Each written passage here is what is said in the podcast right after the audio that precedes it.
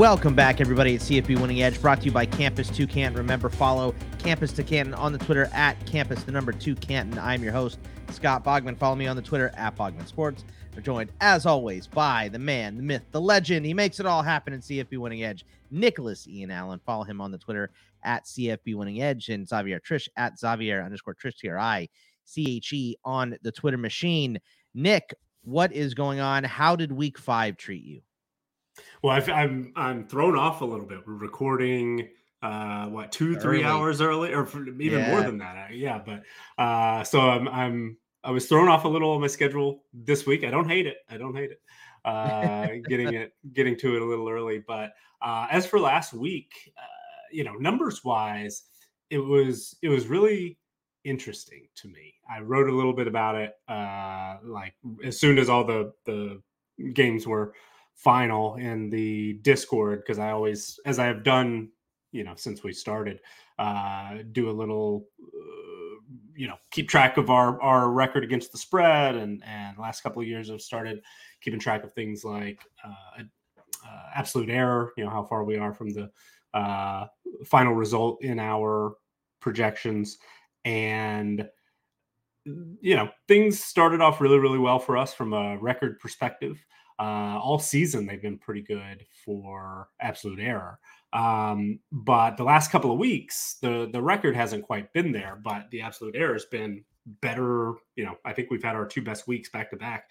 Last week was maybe the best we've ever had. Like, I don't think we've ever posted uh, team strength absolute error in the single digits. Um, usually like eleven is really, really good. Last year, uh, we had a, we had a winning season, and our, uh, absolute error for the, the year was twelve point four. So, um, you know, not, uh, that, that number might not mean anything to anybody, but, uh, if we have a week in the tens, traditionally, it's been very, very good. And we've had, we had three of those coming in the last week, and wow. In week five, we had a nine point nine, which I've never, ever, uh, I've never even been close to that for a full week. Um, but our against the spread record was fifty-fifty. So it, it was like our, our best week ever from, uh, you know, how close could we get to that actual final score projection? And, you know, we're right at fifty percent. So I, I think you uh, just described gambling to everyone. Like, well, you have, but even you have all the edges here, uh, but when you put your money up in the air, it's still yeah. kind of coin flippy. So, so in the in the grand scheme, I mean, you know, one way of looking at it is you are what your record says you are. You are right. Um, but I I do have to say it was an encouraging week uh, to have that just. Incredible performance on the the absolute error. So um I've said it the last couple of weeks, it's been sort of a trust the process uh period, because the the underlying numbers are very, very good.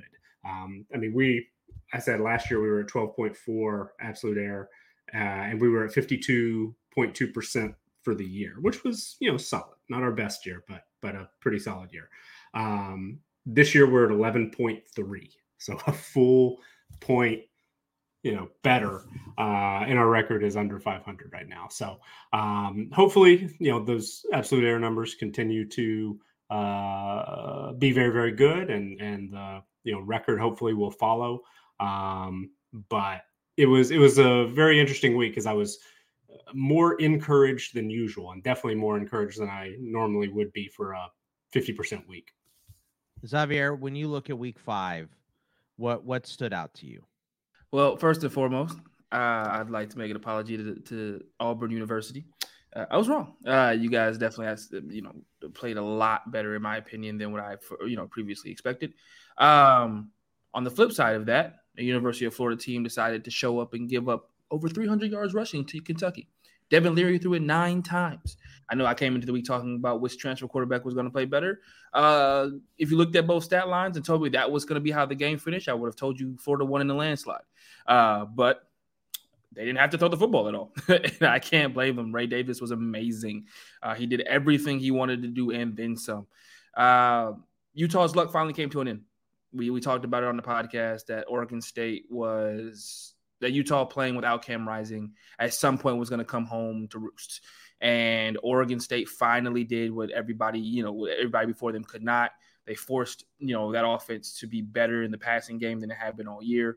Um, and they and they handled their, their possessions well. They did what they wanted to do against that defense in the run game. It was it was it was a, a, a dominant performance from Oregon State. I know the scoreline doesn't necessarily say it with the twenty-one to seven, but that game didn't really ever feel like Utah was going to have a chance um, in that ball game from like drive number one.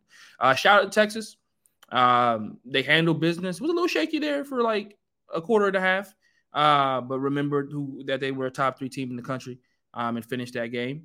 And uh, Arizona, I just want to give you a quick, quick plaudits. I know you lost the game in particular, uh, but played a lot better than what I expected against Washington this past week. Obviously, Michael Penix still got his numbers, uh, but only losing that game by seven. Uh, they, they, they, they, they are a team that I really feel like, unfortunately for them, the rest of the conference is just elite this year. Uh, but at three and two so far this year, I'm pleasantly supl- uh, surprised from what I'm seeing from the Wildcats over there. And the way that they played against Washington this weekend kind of adds to that. Um, lastly, but not least, great game. Notre Dame, Duke, I think probably my favorite game of the weekend. Um, once again, Notre Dame leaving it to the absolute end of a game to, to either put it away or, or you know, or, or lose the game. Uh, Sam Hartman comes through in the biggest moments. Uh, Riley Leonard is everything I thought he was as advertised from the from the earlier game against Clemson, uh, but seeing him do it once again and having to try to carry that team on his back, especially in the run game, uh, was impressive. But once again, and I'm going to continue to say this, Notre Dame continues to run their table as far as their schedule.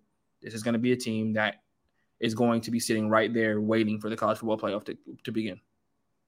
It's uh, it keeps getting more and more interesting as the weeks go on. So let's dive in to week six here, Nick. We start with Ohio State hosting Maryland. The line here is Ohio State minus nineteen and a half.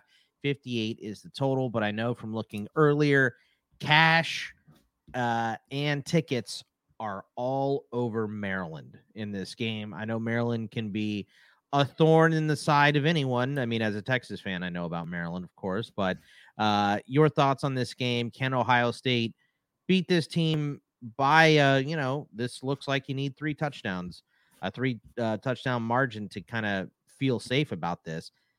Uh, are we going to get that from Ohio State in this game, do you think? Um. Well, so as far as our numbers go, uh, two of our three projection models and, and the ones that I trust a little bit more uh, than the third are our team strength model, which is our official model. This is your first time with us. It's the one that all of our numbers go into, uh, and our PRISM model, which is our stats-only model. Um, both of those have Ohio State as more than a two-touchdown favorite, uh, but less than the three scores that uh, the odds makers had, at least uh, officially, as we're recording and, and when we release these numbers uh, on the Campus to Canton Discord and the C two C Winning Edge here on Tuesday evening, uh, or midday, I should say. Um, Uh, the Talent Edge model is, is right there, a little bit higher even than the nineteen and a half. Um, so, you know, on paper, Ohio State is arguably the most talented team in the country. I mean, the way that we calculate things, they are uh, number one in overall roster strength. They are number two in offensive roster strength, number one in defensive roster strength. Um, it's just, you know, Ohio State has elite Uh, recruiting ratings, you know, top three, top five at, at most every position, uh, none outside the top eleven. If you're just looking at average two forty-seven rating, um, there's just, uh, you know, no holes on the roster. And Marvin Harrison Junior Uh, has been a little bit banged up, but got the week off last week. Everything sounds like he is going to be uh, good to go. It seems like that defense is, is in pretty good health. Um, for the most part. So Ohio State should be, you know, pretty close to one hundred percent. They are number one team in our power rankings. They've been playing, uh, you know, pretty solid on, on both sides of the ball, top ten defensively, which is, um, you know, coming into the season seemed like the, the biggest uh, potential hurdle other than maybe some questions on the offensive line, which has actually been grading out pretty well, close to a top twenty-five unit.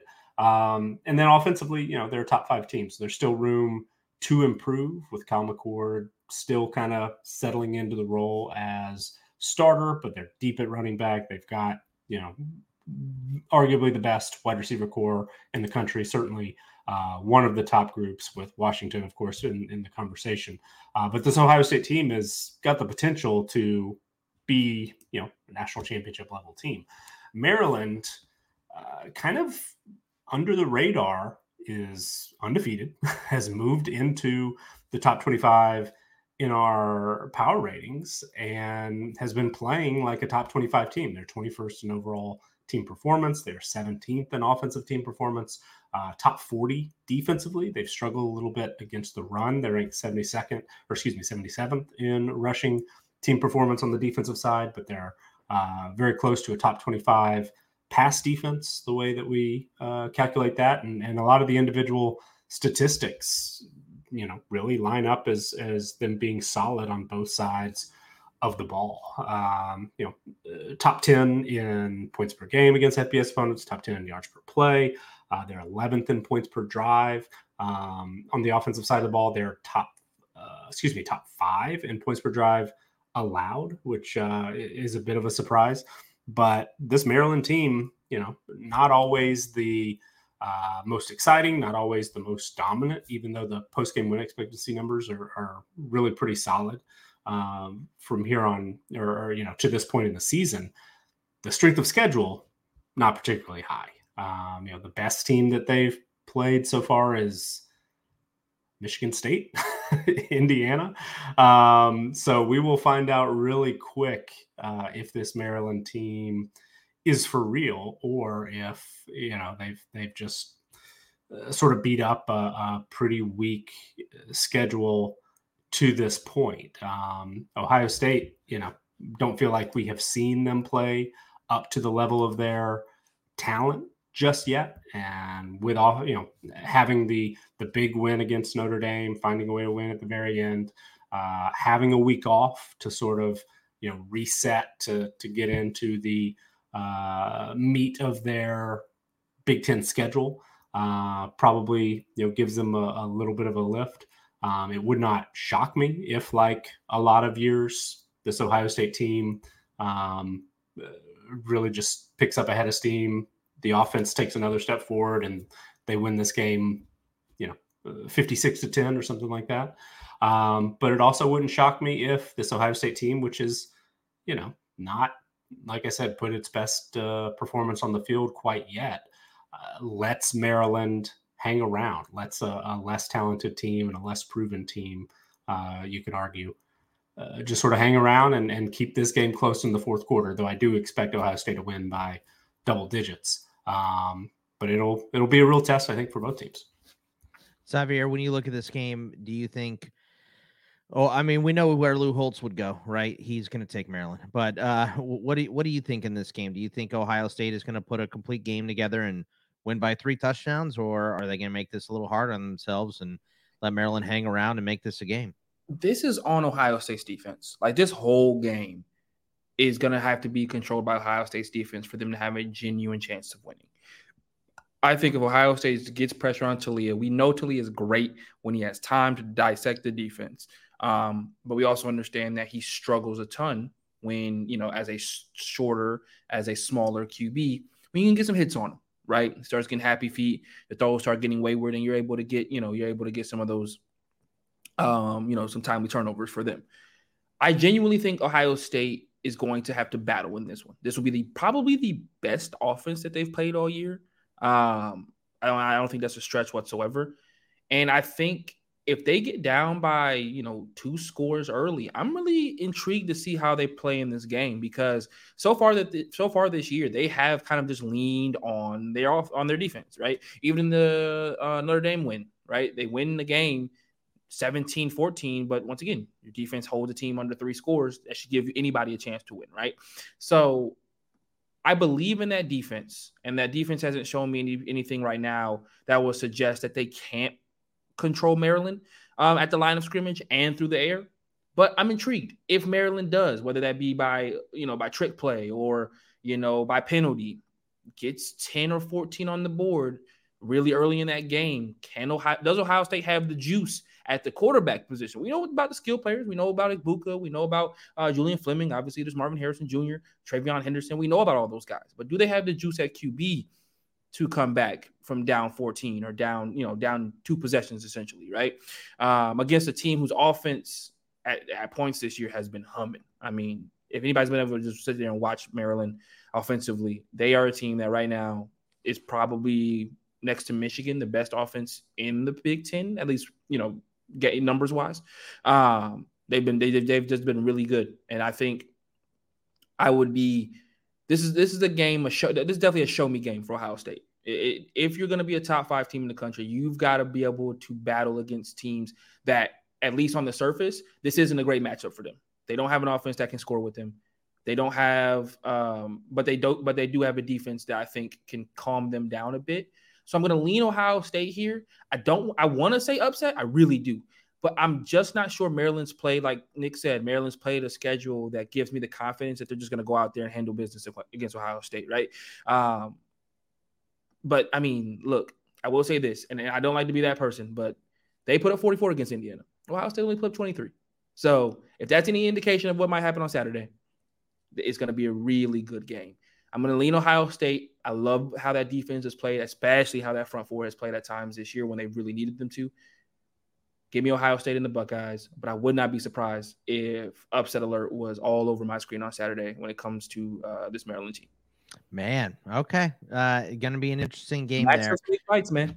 Uh, yeah, I think, you know, Ohio State is one of the few teams in the country where it's like, if they get rolling downhill and they're clicking, no one yep. can beat them. They're going to beat any spread. Doesn't matter. Uh, so, but, you know, they have looked beatable this year as well. So interesting game for sure. L S U on the road at Missouri here in an S E C matchup. L S U is a six and a half point road favorite. sixty-three and a half is the total in this game.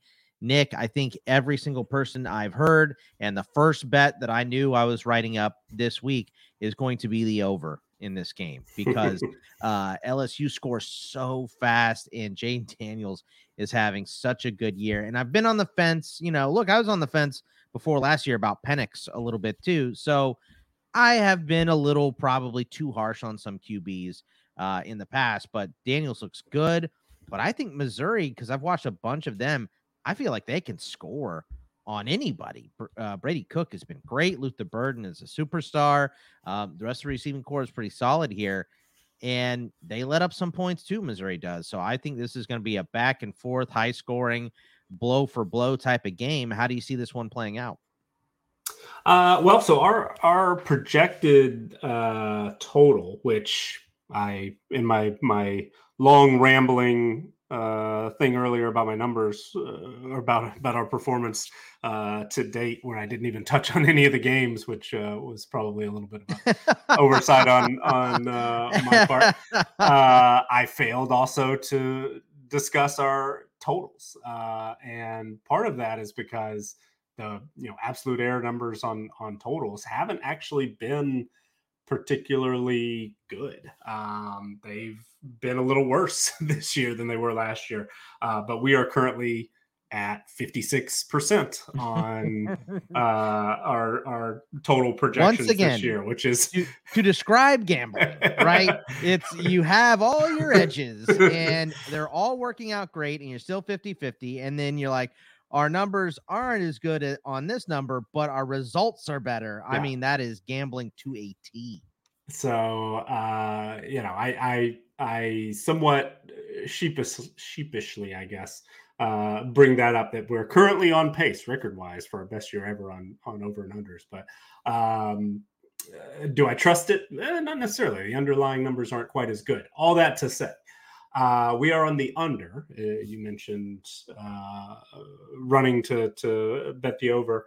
Um, our projection is fifty-nine point eight five. The official total when we released these was uh, sixty-three and a half. Um, uh, so, you know, we'll we'll see. But I definitely agree that the you know what we can expect, what we have seen thus far has been, uh, I mean, L S U one of the one of the best, most impressive offenses in the country. I mean, just watching it, you know, uh, you can see it. Uh, Jayden Daniels has, I think, played really, really well and is a weapon. Uh, you know, obviously he's, he's long been known as a dynamic runner, and I think he still uh, certainly has that ability. But the, you know, downfield passing attack, you know, finding guys like Malik Nabers and Brian Thomas, who kind of out of nowhere has just exploded into a, you know, all he does is te- uh, catch touchdowns kind of guy. Chris Carter. Um, you know, the the L S U offense, numbers wise, I mean, they're third in offensive team performance. They are twelfth passing, uh, third rushing. They are fifth in yards per play against F B S opponents. They're twelfth in points per drive, seventh in yards per pass attempt with over ten and a quarter, which is uh, elite. Um, they are fifty-five and a half percent success rate uh, when you filter out garbage time, which is top five in the country. They are top five in predicted points added per play, according to uh, college football data dot com. So this is an elite L S U offense.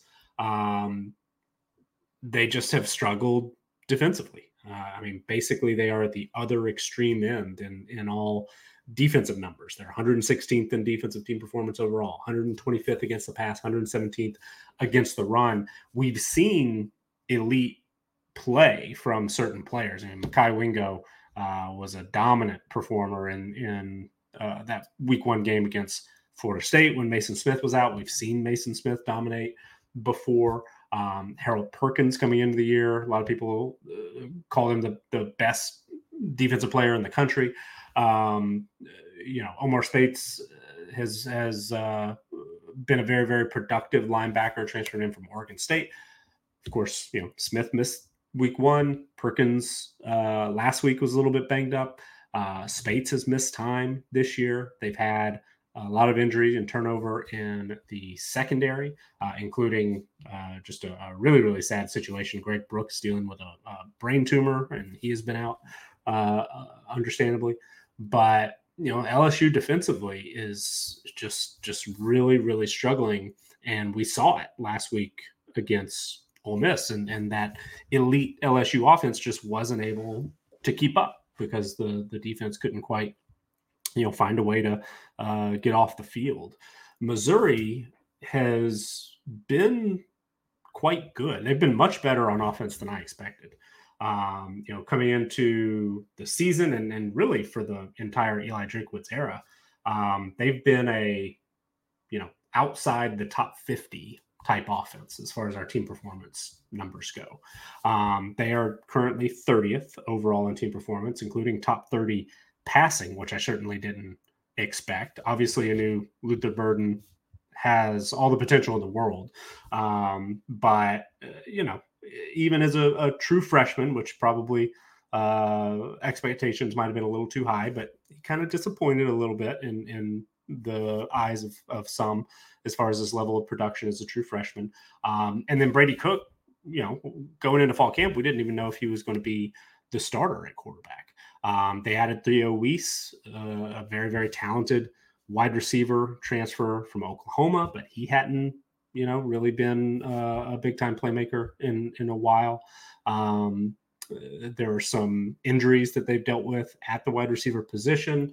Uh, they were relying on a couple of transfers on the offensive line. There just there were a lot of questions coming into the year, but they pretty much answered them. The the running numbers, rushing numbers are not quite as good as we expected because Cody Schrader had a really solid season last year. He and Nathaniel Pete, I think, still have the potential to be a very, very good one two combo. Um, but they're eighty-first right now in rushing team performance on the offensive side of the ball. Uh, but the defense has been uh, solid. Uh, I thought coming into the year they had a chance to be a top, you know, twenty type defense. Uh, last year they uh, finished the season at number twenty in team performance, was was a giant step forward from back-to-back double-digit, or excuse me, triple-digit seasons where they were Uh, one hundred first in twenty twenty, one hundred fourth in, in twenty twenty-one. Uh, this year, they're fortieth, including top twenty against the run, right outside the top fifty against the pass. So um, this should be a pretty good test for L S U. I, I do think that the Missouri defense um, has the potential to, to be even better than it's been so far this year. But somewhat similarly to what I said about uh, Maryland, you know, yeah, the Mizzou beat Kansas State. They they found a way with a sixty-yard last-second field goal after a very silly penalty. Uh, you know, made some overcame some very very silly mistakes. But other than that, you know, their schedule's been uh, not not the toughest.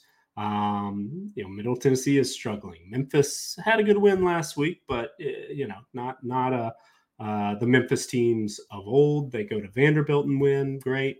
Um, maybe South Dakota, you know, coming off a win over uh, North Dakota State this past week. Uh, that that closer than expected loss, or excuse me, win in, in week one maybe looks a little more impressive than it did at the time. But uh, this Missouri team, you know, uh, still, I haven't made up my mind yet that, that this team is uh, really all that good. Um, okay. You know, look, coming into the season, and, and if I could remember, I, I, it seems like if I if we were to go back and listen to the S E C preview, we probably discussed a path to Mizzou starting the season five and zero. Um, it, it didn't look all that, you know, uh, impossible, or and and probably expected that they would be favored in, if not all those games, uh, four of them. Um, so you know. Have we really learned all that much about Missouri yet? Yeah, I, I don't. I don't know. Um, this game is at home. I do think that, of course, is is uh, going to be very, very important. Um, this L S U team, I feel like we've discussed every week how our numbers have been lower than just about everybody on L S U. That's worked out for us twice so far this season. Uh, but when L S U is at its best, like they were, you know, against Mississippi State, and and uh, really, I guess that's the that's the main one, because they kind of struggled to put Arkansas away, and then Grambling was an F C S opponent uh, that was just out, you know, overmatched. But um, it it this this still seems like a game that L S U should win, and they should probably be, you know, a, a touchdown favorite or so. Our numbers have this much much closer. All three of our projections Uh, are within a field goal. I personally uh, am not super optimistic. This this kind of seems like a spot where L S U, you know, does on paper look like uh, a more talented team, uh, position by position. If you just look at the raw numbers, um, it feels like a game that L S U could and and you know maybe should, if they're the L S U team we thought was going to compete in the West and, and, you know, a top five preseason team, you would expect this would be a, a game that they would win by double digits and, and, you know, be able to, to handle Missouri without too much difficulty. Um, but I don't know, maybe this, maybe this Missouri team's better than we thought. I, I don't a hundred percent know yet if, if they truly are. Um, but this game, you know, I feel like we we will definitely learn. Uh, we'll definitely learn a lot about Missouri, uh, and I think we do have an opportunity to learn. You know, if this L S U team takes care of business like you expected, maybe they they should. Uh, looking at this game in the preseason, then you know we'll, we'll have an opportunity to learn a little about L S U as well. Xavier, what what do you think here? Are you kind of on the fence about Missouri and their performance, like Nick kind of seems to be, or uh, do you feel like this is going to be a scoring slugfest, kind of like I see it, or do you think maybe L S U is going to outmatch Missouri? Because while Missouri has looked impressive, like Nick said, haven't really beat a really good team yet. I think realistically that this Missouri team should be able to compete with L S U on Saturday. Um, L S U's defense has given me absolutely no faith in them after last week. Um, I thought that last week's game in particular was right in their hands, right? Ole Miss coming off of a tough loss to Alabama. They were going to let Alabama beat them twice, you know, was the, was the thought in my head. And they just made it easy. They just made it easy. It wasn't even one of those situations where I thought that Ole Miss necessarily schemed L S U off the field. There's poor tackling, gaps for days, blown coverages, blown assignments. And Jackson Dart was moving the field like, you know, Tennessee Peyton Manning. I was like, all right, what, what's going on, guys? Like, there's there, there's more to this than just you guys didn't come to play this afternoon. Um, so honestly, I, Missouri's scheme, Eli Drinkwitz and those guys have the talent, especially on the outside, to get it done. The quarterback play, once again, I will say is, is a, a somewhat of a question mark, not a t- not a huge question mark, but definitely one where I expect him to, you know, you know, sometimes I, I, I go, okay, he's looking really good, and other times I'm just like, okay, you're you're an above average to good quarterback at times. Um, I wouldn't put him in the great and elite category just right now. Missouri's defense is where I go, is there more here? Um, against Kansas State and Memphis, I wasn't impressed. Once again, poor tackling, not the greatest game from the defense in both sides. Last week, I was a little bit better. They were a little bit better. Um, I thought that they kind of hunkered down there um, in, in the second and third quarter. Obviously, gave up fourteen in the first, or sorry, fourteen in the fourth, but I thought they were better last week than they had been in the previous weeks against an S E C opponent. I know Vanderbilt is so, you know, considered Vanderbilt, but Vanderbilt's offense has been their, their offense has been pretty good this year. Their defense is their defense, but they put up twenty-eight against Kentucky, more than what Florida could say, yeah, you know, in, in, in previous games. So I, I do think that their defense, there's there's a level that their defense can go. And to Nick's credit, I'm just not sure L S U defense has played a full sixty minutes this week, this year. Like, and I'm concerned that they're not going to again. Obviously, they played an excellent first half against F S U.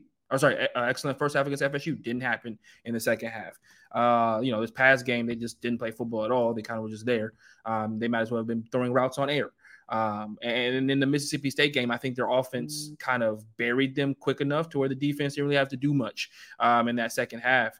And you look at the Arkansas game, once again, just not existent for all but the first, you know, all but the first quarter. Um, so I'm just wondering where this L S U defense finds itself in this week. I think the Missouri defense is kind of moving in the right direction. So give me Missouri here in the upset. Um, I, I think Missouri can handle business here. That defense for me, like I said, concerns me. I know I'm calling it an upset. I know Missouri is, is the undefeated team, but I think if you told me at the beginning of the year that Missouri would be L S U, people would call it an upset. So don't kill me on Twitter for that one. Uh, so yeah, Missouri gets the dub here. Um, it's also at home, and if you know Missouri has one of the better um, or underrated uh, home advantages, home field advantages in college football, and definitely in the S E C. Uh, so obviously, you saw what happened last year when the you know the eventual national championship champion went up there. It, it got it got hairy for for you know three and a half quarters. So give me Missouri here to win the game, and uh, if you, if L S U loses this one, I, I just really don't know where you go from here as far as uh, the, the outlook for your season, because I think it, you know at the beginning of the year, and I could be wrong, in our previews, I'm pretty sure we had them in the top two or three in the S E C West and called them a possible S E C uh, you know S E C championship contender, and they'd be long away from that, being at three and three. I um, if anyone calls you out for saying that Missouri beating L S U is not an upset, I would like to know about it, because you are the only person I have heard say that they think that Missouri can beat and and will beat uh, L S U. So uh, I just like the over in this game. I mean, I think I think what you guys described is, you know, a Missouri team that hasn't stopped a lot of people yet, and L S U plays a little laz- uh, lackadaisical on defense on occasion. So Uh, yeah, I think uh, nothing has changed my mind here. I'm still going to be on the over in this game. This one, I'm kind of liking the under. Washington State at U C L A. U C L A is a three and a half point home favorite here. fifty-nine and a half is the total in this game. I know Washington State has put up a lot of points, but we know that uh, Utah came in. I believe was Utah in the top ten in defensive strength um, on your your uh, rankings here, Nick, coming into the season, because I, I know their defense is strong. They have a couple all-conference players on there. Latu, obviously, you know, an N F L prospect as well. So uh, I like U C L A's defense. Um, the game against Utah is fourteen to seven. Now, Utah really dictates pace, so we don't have them in this game. But Moore is kind of a question in, in terms of putting points up on the board, and that defense is really good for U C L A. I think that kind of combines to me liking the under here. Uh, is there a play you like in this game, Nick? Uh, well, so to to answer your question, uh, U C L A is top ten in, in defensive uh, roster strength. Um, that seemed like potentially a, a scenario. Occasionally we'll have a team that recruits really, really well, but doesn't play up to that level somewhat consistently. And, and U C L A was definitely uh, has been that team. And, and really the whole uh, Chip Kelly era. Uh, they were one hundred eleventh in defensive team performance last season. Uh, they have been sixty-second or worse uh, every year uh, under Chip Kelly. So, you know, even with that top ten roster strength, you know, expectations uh, weren't all that high, but they have absolutely turned it around. Um, so far this year, they actually rank number one in defensive team performance. Uh, they are top five against the run, top fifteen against the pass, but um, somewhat, again, similar to, to teams that we have uh, discussed earlier. You look at the teams that U C L A has played and how believable are those defensive numbers? Uh, you know, this is not the same Coastal Carolina team, certainly not on the offensive side of the ball. Uh, San Diego State, you know, struggled uh, year after year on the offensive side of the ball. Uh, North Carolina Central, good F C S team, but still an F C S team. Uh, and then Utah, who is, you know, playing second and third string quarterbacks and, and second and third string running backs, doesn't have its best, uh, you know, tight end. You could argue best receiver in Brent Keithy.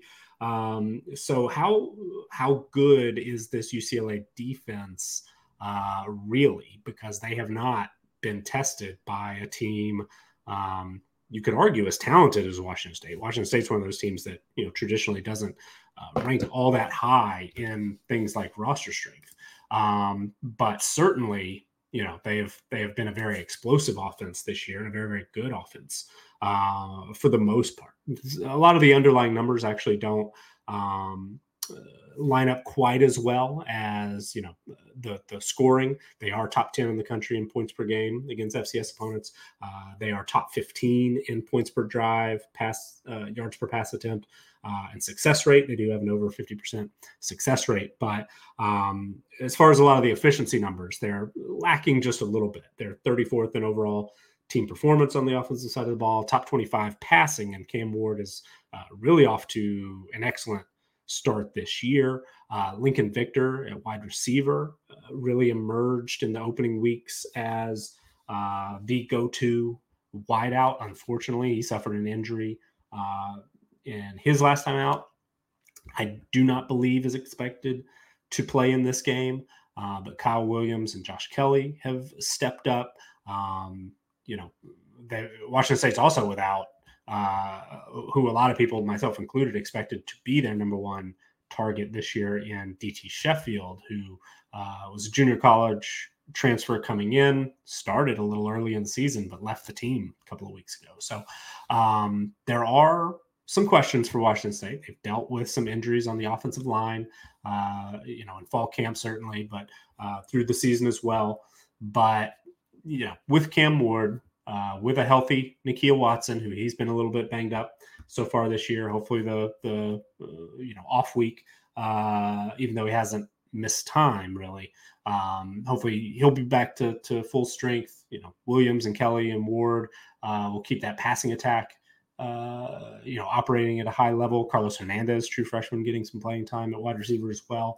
But certainly this Washington State offense is going to be Uh, the biggest test for what at least appears right now to be a, a much, much improved uh, U C L A defense. U C L A on offense, they're top forty in our team performance numbers across the board. They're between thirty and thirty-five uh, running and passing. Um, the the kind of the opposite of uh, Washington State.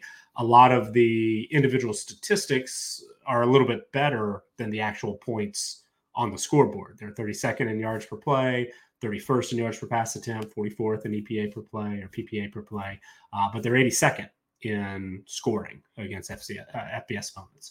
Uh, Dante Moore, as, at times, has, has played a little like a true freshman at quarterback.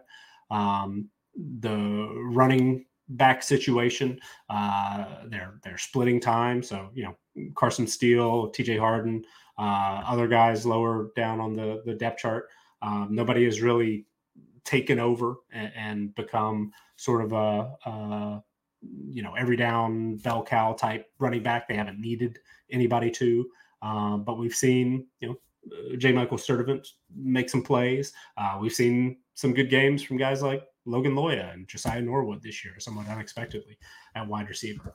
Uh, Washington State defensively, you know, they're, they're, I think, a pretty even matchup uh, against the, the U C L A offense.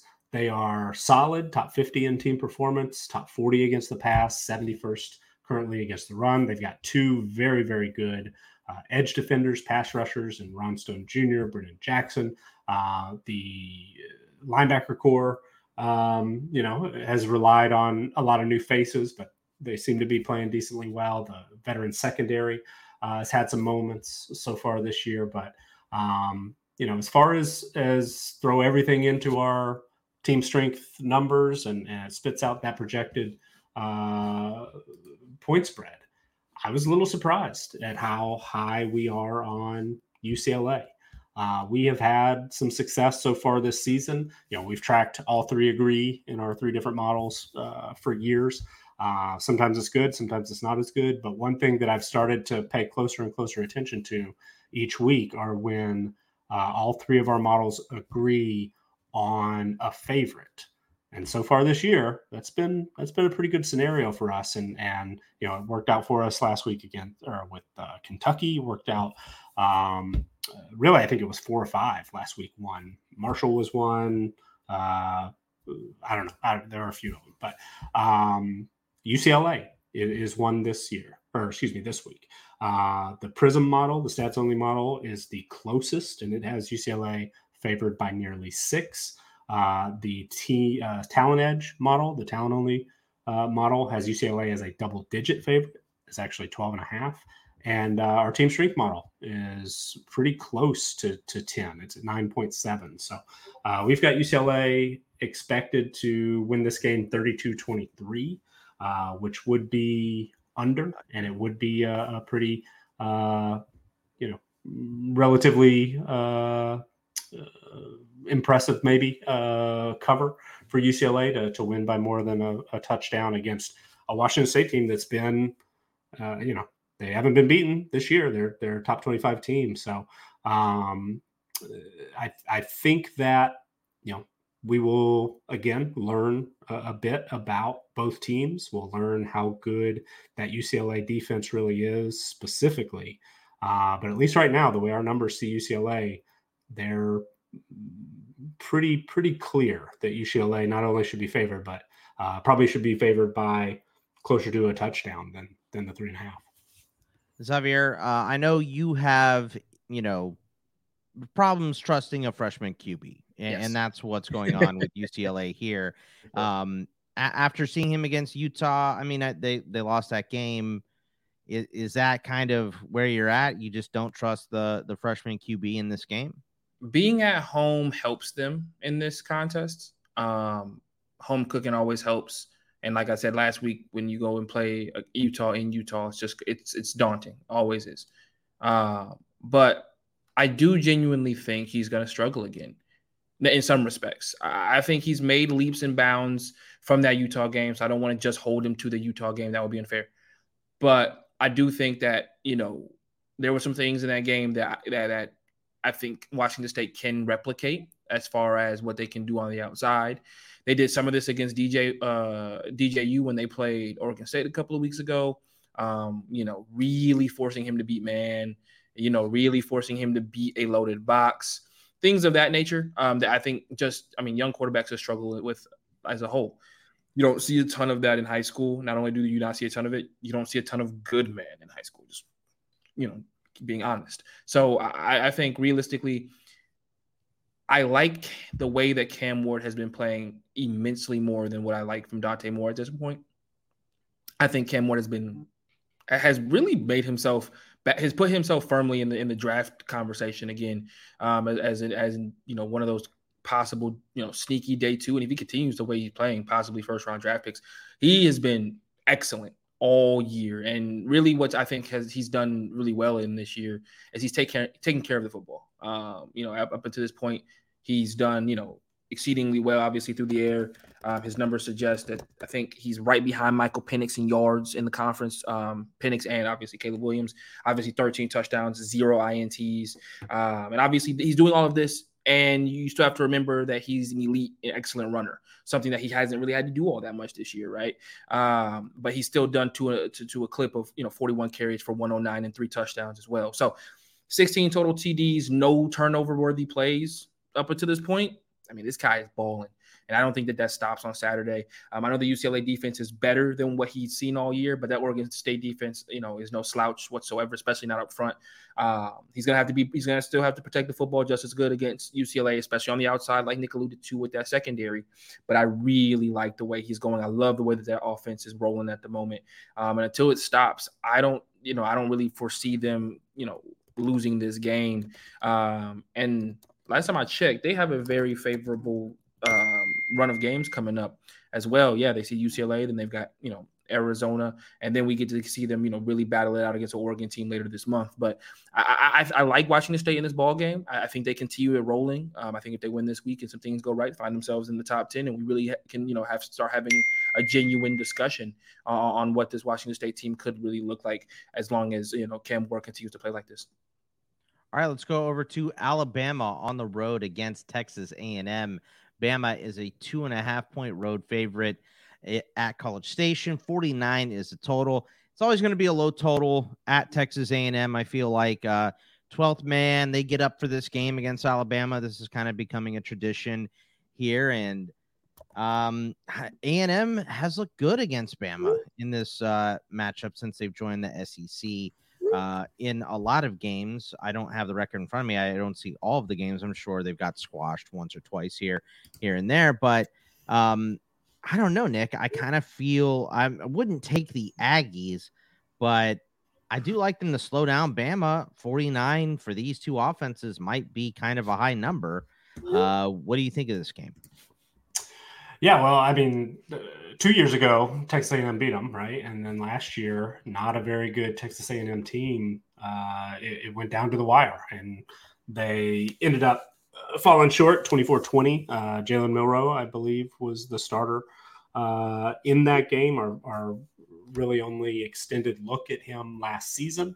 Um, and Texas A and M, you know, for, for whatever reason, has played Alabama really, really well the last few years, and this year's team, even with the injuries that they've had at the quarterback position, most noticeably, uh, you know, the, the, uh, they've had some personnel issues as well on the offensive line, some injuries. There was a uh, legal issue for a backup offensive lineman this past week that uh, maybe uh, puts his uh, av- availability in, in jeopardy. Uh, they're starting a true freshman at right tackle.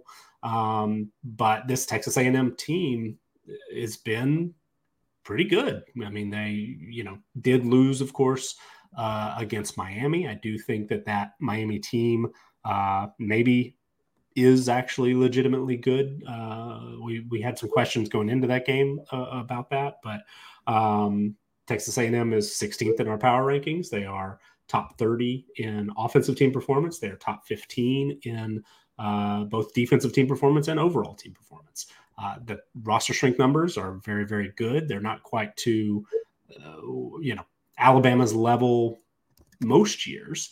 They are, Texas A and M is, is uh, twentieth in overall roster strength, twenty-fifth on offense, and eleventh on defense. But as we have discussed in the past, you know, this isn't Uh, a, a regular Alabama team, or, or not the type of Alabama team that we've gotten used to for a very, very long time. Uh, Alabama's eleventh in our power rankings. They're eleventh also in overall roster strength, which is, I mean, six or seven spots lower than we have ever had an Alabama team, uh, you know, put up there that number in, in roster strength.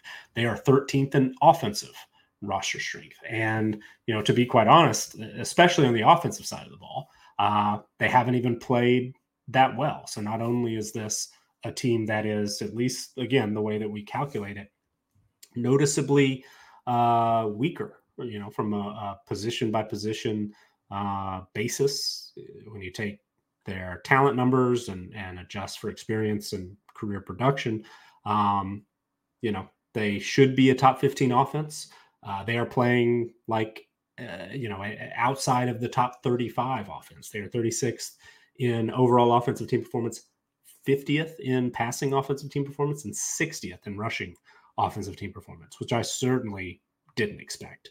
Um, I had some questions about Alabama coming into the season uh, on the offensive side of the ball. Of course, we all, you know, had questions about the quarterback position. We, you know, discussed the offensive coordinator hire of Tommy Rees, um, but it really seemed like Alabama was going to be able to, if they chose to, uh, just line up and bully the the defense in front of it and run the football as much as they wanted.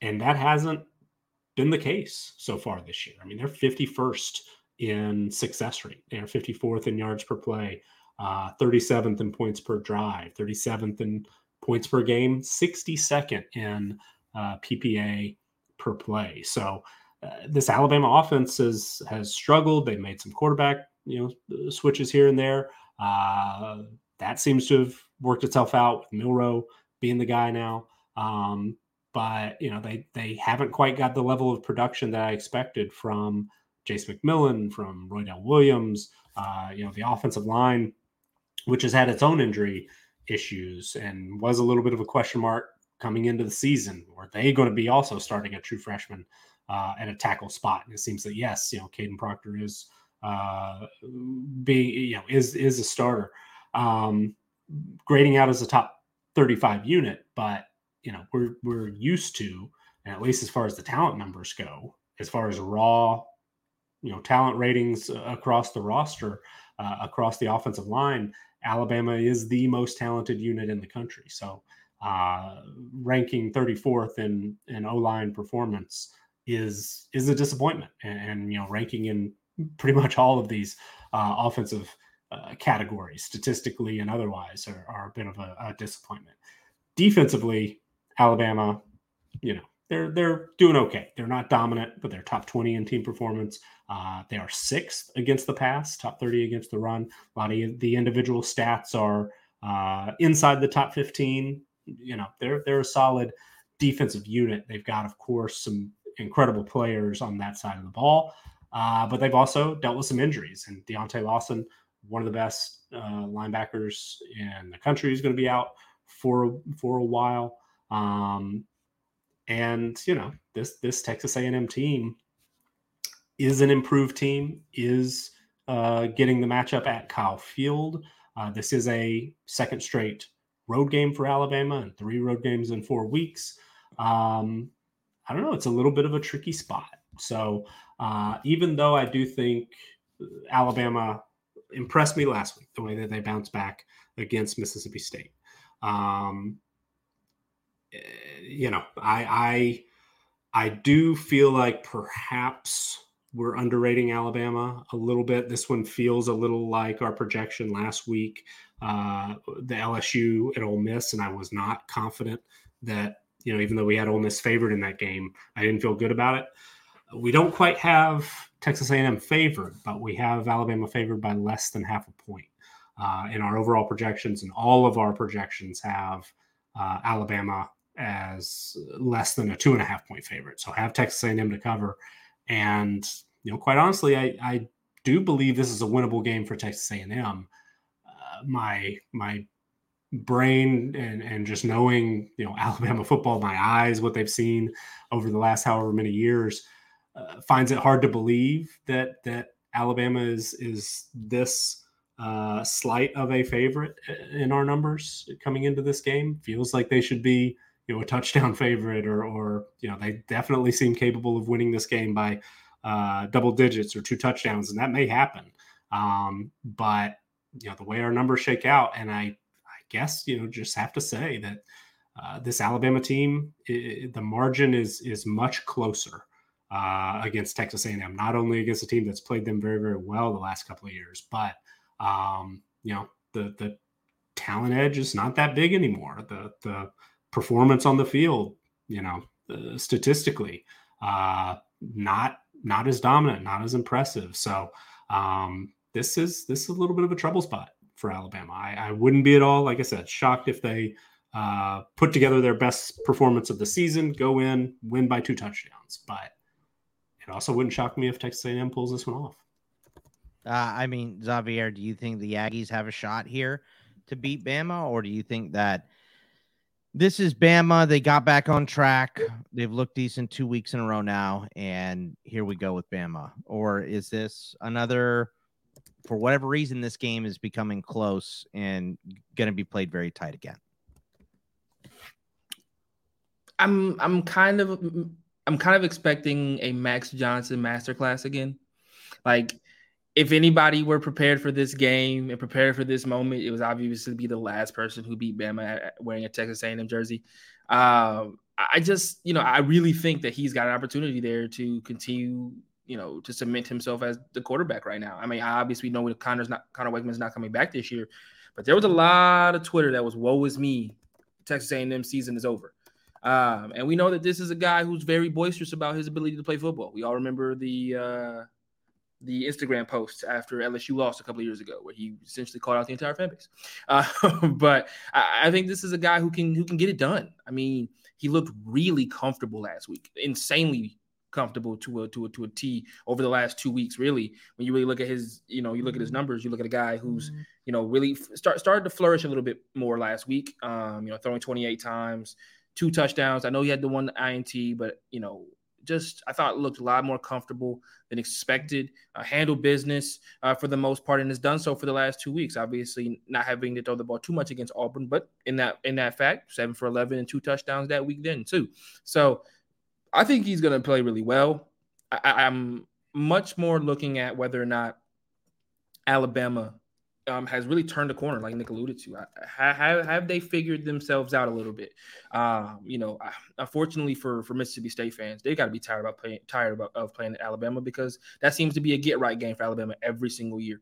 Um, and they looked ridiculous. They looked excellent. But they went back to kind of what we had talked about in previous episodes, was if they can run the football, they'll be dominant. And Jalen Milroe only had to throw twelve times. Uh, as a team, they ran the football forty times, you know, taking it back to the old Trent Richardson days, uh, you know, really just trying to, to pound a team into the ground and trying to muscle them and, and leaning on them, something I talked about them possibly doing in the, during the Texas week. Um, so I'm expect I'm excited to see if a- if they can do that against an A and M team that's much better up front, much more talented defensively. And if they can, they've turned to, if they can, that's going to be their formula for the rest of the year. Um, I th- I'm gonna lean. I'm gonna lean A and M side. I don't know why. I just feel like it's in College Station. Max Johnson's the last A and M quarterback to beat Bama. He's not gonna be scared, and that team has the talent. The talent gap, and, and Nick, you can tell me if I'm wrong or right. The talent gap doesn't feel that that big anymore, um, and and I really think that A and M can slow down the offense that we all knew know that Alabama's gonna have to have to win this ball game, which is gonna be, you know, we're gonna run it thirty times. Jalen's going to throw it twenty times, you know, maximum. And we're going to hope our defense can hold on. So give me A and M here um, and a big win uh, that, you know, and I think Alabama, you know, gets back to the drawing board for another week where we have to hear about their quarterback play, because I think A and M's defense is good enough to, to, to really kill an offense that only wants to run the football and only can at the moment. All right. I mean, uh, you know, roll tide. Let's go. So uh, Syracuse at North Carolina here, uh, number fourteen, North Carolina. The spread is uh, U N C by eight and a half at home. fifty-nine and a half is the total here. Uh, look, North Carolina is a very good team. They've had a tough schedule so far, and they're four and oh. Um, Syracuse is also a tough team, though. Uh, a little more battle-tested than normal. They look pretty strong. I don't know, Nick. Is this a situation where U N C doesn't take Syracuse seriously enough and gets beat by him at home, or is this a U N C at home, no reason to doubt them type of game? Um, I have I have doubts. I have doubts about both teams, uh, and our numbers don't have a great read on on this one in particular. So uh, North Carolina's eight and a half point favorite. Our uh, PRISM model, stats-only model, has North Carolina favored by closer to six, uh, but both our Talent Edge model and our Team Strength model have North Carolina as double-digit favorites. Uh, U N C has one of the very best players in the country in Drake Maye, one of the best quarterbacks uh, for sure. Uh, but, you know, even though they've they've certainly had some big uh, performances running the football, you know, still have a little bit of Uh, a, a question mark there. There's, you know, plenty of, of talent, plenty of uh, skill position talent specifically uh, for North Carolina. But, you know, Nate McCullum stepped up, had a huge game one week. Uh, you know, Kobe Pacer looked like he might be able to, to step into the role of, of Josh Downs. That hasn't exactly Uh, played out. You know, J J Jones has had his moments. They've got a rotating crew at, at tight end. Um, but there's just not a whole lot of consistency. And so uh, North Carolina is forty-second in overall team performance. They're twenty-first passing, forty-eighth rushing. Um, defensively, they've taken a, a pretty significant and noticeable step forward. But last year's struggles, I think, are, are still really Uh, you know, certainly in my mind, and, and they have really struggled against the run this year. And Syracuse, uh, you know, they they can run the football a little bit. Um, they're eighteenth in rushing team performance on the offensive side of the ball. Uh, LaQuint Allen off to a very, very good start this season. Gerrit Schrader, a quarterback, can run as well. Um, they certainly are missing Aronde Gadsden the second, who went out early in the year with a, a season-ending uh, lower body injury. But, you know, they've they've got some guys like Damian Alford who can make some plays as well. Donovan Brown, Isaiah Jones, uh, Umari Hatcher. Don, they've they've uh, all stepped up and, and been um, productive at receiver at times this year for Syracuse. Uh, and Syracuse right now defensively is, is playing like a top twenty-five unit, but um, they had a, a fairly uh, easy time. You know, I mean, Purdue could be it could be a tough opponent. They struggled a little bit with Army uh, as well, but got to four and oh and and was one of those teams that didn't really feel like we learned very much last week. They have an opportunity at home to make a statement against Clemson, and and uh, just weren't really in it after the what second quarter. Clemson just sort of jumped on them, and it never really felt like Syracuse had much of a chance. So uh, both of these teams are, I think, you know, capable of, of getting themselves together and being uh, dangerous down the stretch. I think I trust North Carolina just a little bit more. Um, I understand why they would be uh, favored in this game. I understand why some of our numbers think that they should be favored by double digits.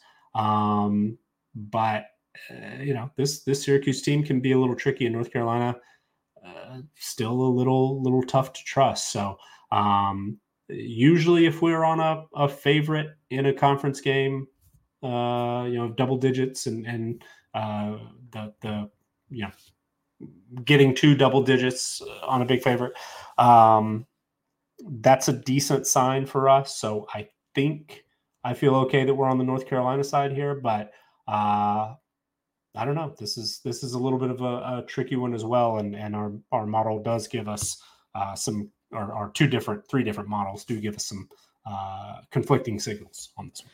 Yeah. I think kind of like Nick alluded to here, Xavier, I'm, I'm a stay away from this game. Uh, I, I don't, I don't know what I like here between uh, U N C and Syracuse. I think this is a, as my buddy Joe Pizzapia would call it, a four outcome game. You can see one team running away with this without issue. You could see the other team running away with it. So it, it could play out really any way, which makes it one of the more unpredictable games of the week for me. So I'm just going to pass on it. Do you have a good feel either way in this one? Um, no, I don't. I do know. I, I, I'll say this. These are two of the more dynamic quarterbacks in the country. That's like the one pull away I can. Gerrit Schrader and Drake Maye both whether through the air and, and Gerrit Schrader a lot more through the ground. Or... Is Schrader one hundred percent playing, or is he he's still questionable, right? No. Uh, as far as I know, he's, he's yeah. good to go. Oh, okay. Uh, I yeah. thought we were talking – I thought uh, Thor and Farrell were talking about Schrader uh, yesterday as maybe being questionable a little bit. Uh, I, I will do some I could digging, be mi- I could I be mixing up him... my, my players, but I thought mm-hmm. he was maybe a little nicked up. But I'll see what I can find, but okay. uh, I didn't have him highlighted. Okay, okay. Uh, probably my mistake. M- more likely my mistake than Nick's. So, uh, so I'm sorry. I didn't mean to cut you off. Sorry. No, you're fine. I-, I think, like I said, extremely, extremely slippery quarterbacks. Both of them can make plays out of seemingly nothing. Uh, so from that point of view, I'm excited to watch the game to see, you know, yeah, w- which quarterback uh, can be the more dynamic quarterback um, on a consistent basis. I think both defenses have at times this year shown themselves to be, you know, To, to be pretty good. And on other hands, you go, you know, and on other instances, you're like, all right, North Carolina defense, what are we doing? You know, you've got a dynamic offense. How about we hold, how about we hold serve here and not, you know, make this a closer game than what it needs to be. And, you know, obviously I'm thinking back to, to the App State game. I'm thinking back to even the South Carolina game at times, got a little sticky there at the end. I was like, all right, North Carolina, go ahead and just put this one away, please. Um, so I, I really think that North Carolina is the better team. But I'm also I also wouldn't be too totally surprised to watch this game be a six-point ball game going into the fourth quarter. Um, I think Drake Maye, for all of his dynamicism, gives the gives teams opportunities. I'm gonna say it right now. I love the kid. I think Drake Maye is a bona fide first-round draft pick. I also watch him sometimes. I'm like, dude, just take what the defense is giving you. You don't have. He gives me very, and you know, Scott will understand this. He gives me very Josh Allen vibes. Like, dude, just take what the defense is giving you. Stop trying to hit a home run, you know, fifty percent of the time. If you would just do it twenty percent of the time, you know, you'd blow out, you know, eighty-five percent of your schedule. So I'm looking for – I think Syracuse is looking to bounce back. Everything that they've said in the media this week is we beat ourselves. We we don't think that we played our best against Clemson. We're trying to bounce back this week against North Carolina. And they're going to have all of the, you know, all, all of the uh, – What is I say? Oh, all the fire to do so, playing another ranked opponent. So I think this game will be close. I think this game will be extremely fun to watch, like I said, with two extremely dynamic quarterbacks. I, if people haven't watched Gerrit Schrader yet this year, this guy sometimes pulls Houdini acts, you know, to be perfectly honest with you. Um, but, yeah, I'm leaning towards North Carolina. They look, they've looked like the more complete team all season. Um, in, uh, in comparing the two. And I think Drake Maye is just that much better than Gerrit Schrader right now as a passer. Uh, but once again, like I said, I think both teams could be really good, um, or this game could end up being a really good game this Saturday. Maybe, yeah, maybe uh, Nick just put in the private chat. I think it, maybe I was thinking about how Schrader took, like, he just took a huge shot last week. Yeah. And a bunch of people on Twitter were talking about it, like, how did he not have a concussion and that mm-hmm. kind of stuff. I, I must have been I'm mixing up because he's not. It was a it was a big hit, and yeah. and they did check him out. But uh, if if what I just read and and I don't remember uh, seeing the talk of him getting checked out, but um, saw that apparently he didn't miss any time. You know, just okay. back into the game. Uh, so I, I looked for some more recent reports. You know, if any uh, beat reporters or anything were were. able to ask any follow-ups after the game. And, and I didn't, I didn't come across anything that okay. sounded concerning, but you never know. I mean, we, we could yeah. I mean, Saturday. We got to the game time and Jaylen Daniels uh, wasn't playing for, right. uh, yeah. uh, for Kansas. So you, you do, you do truly never know in college, but I, I must've been just thinking about that big hit that he took uh, last week. So let's go over to Notre Dame on the road against Louisville. Notre Dame is a six and a half point favorite. fifty-three and a half is the total here. Uh, Nick, I just can't figure Louisville out. I mean, last week I thought they were going to beat N C State going away because N C State hadn't looked so good. N C State's another team I haven't been able to figure out because I thought this, you know, remake of the Brennan Armstrong and uh, Anai offense from Virginia was going to look great, and it has not so far. So you never know when they're going to put it all together, but I just think Notre Dame is – is going to outclass Louisville here. How do you see this game uh, playing out? It, it's funny. It seems like there's a little bit of a theme this week, right? Undefeated team getting its first real test and we're going to find out, like, is this team for real? Or, as you know, some, including uh, Xavier, like to say, are they are they fraudulent? And, well, we, we might find out uh, specifically about Louisville this week, because Notre Dame, I, I do believe, is legitimately good. It seemed like in the preseason that we were maybe a touch high on Notre Dame, but um, they are, you know, sixth in our power rankings. They're top ten in roster strength. They're playing like a top ten team as far as team performance goes. And, uh, you know, other than the Notre Dame game, and, and yeah, they, they did lose a, a late lead uh, against Duke uh, last week. So, uh, you know, but, but in their first four games, which were admittedly Uh, not the toughest opponents, N C State being one of those uh, first four. Um, they took care of business, easy, and they went toe-to-toe with Ohio State until the very end. Uh, they responded when they fell down late against Duke, came back, found a way to win. They've navigated some injuries at some key positions. Wide receiver was one last week. They were without Jaden Thomas and Jaden Greathouse. It sounds like both of those guys are going to be back. Um, but Sam Hartman, you know, has, has been a really big lift to this offense, which is playing like a top ten offense, top three passing team performance rating, uh, and their top twenty in rushing team performance. Audric Estime has been uh, really, really good, and they've got some depth at that position as well. Joel, one of the best offensive linemen in the country, leading what's been a top twenty-five unit in O-line performance. Defensively, very, very strong, few major weak spots. Uh, they're top twenty-five in defensive team performance, top ten against the pass, top thirty against the run. Louisville is a team that, you know, coming in undefeated, uh, obviously very much in the mix to, uh, you know, be involved in the A C C Uh, championship game if they continue to take care of business and, and find ways to win. Uh, they are, of course, dealing with a, a first-year head coach, a lot of new faces, uh, incoming transfers on both sides of the ball. Jack Plummer at quarterback sometimes has been very, very good. Sometimes has been very, very shaky. Um, but, you know, Jawar Jordan has been incredibly explosive at running back. Was hemmed in a little bit last week, but um, overall, this offense has been a top ten unit. They're seventh in overall team performance. They're seventeenth passing, ninth rushing. Uh, Louisville as a whole has played uh, like a fringe top ten team, according to our team performance numbers. That honestly seems a little high, especially when some of the statistics on the defensive side of the ball are, are a little shaky. They're sixty-eighth in yards per play allowed. They're fortieth in points per drive against. They're seventy-eighth in yards per pass attempt against. Um, but in some of the other numbers, you know, they're top fifteen in success rate allowed. They're top fifteen in E P A per play or P P A per play.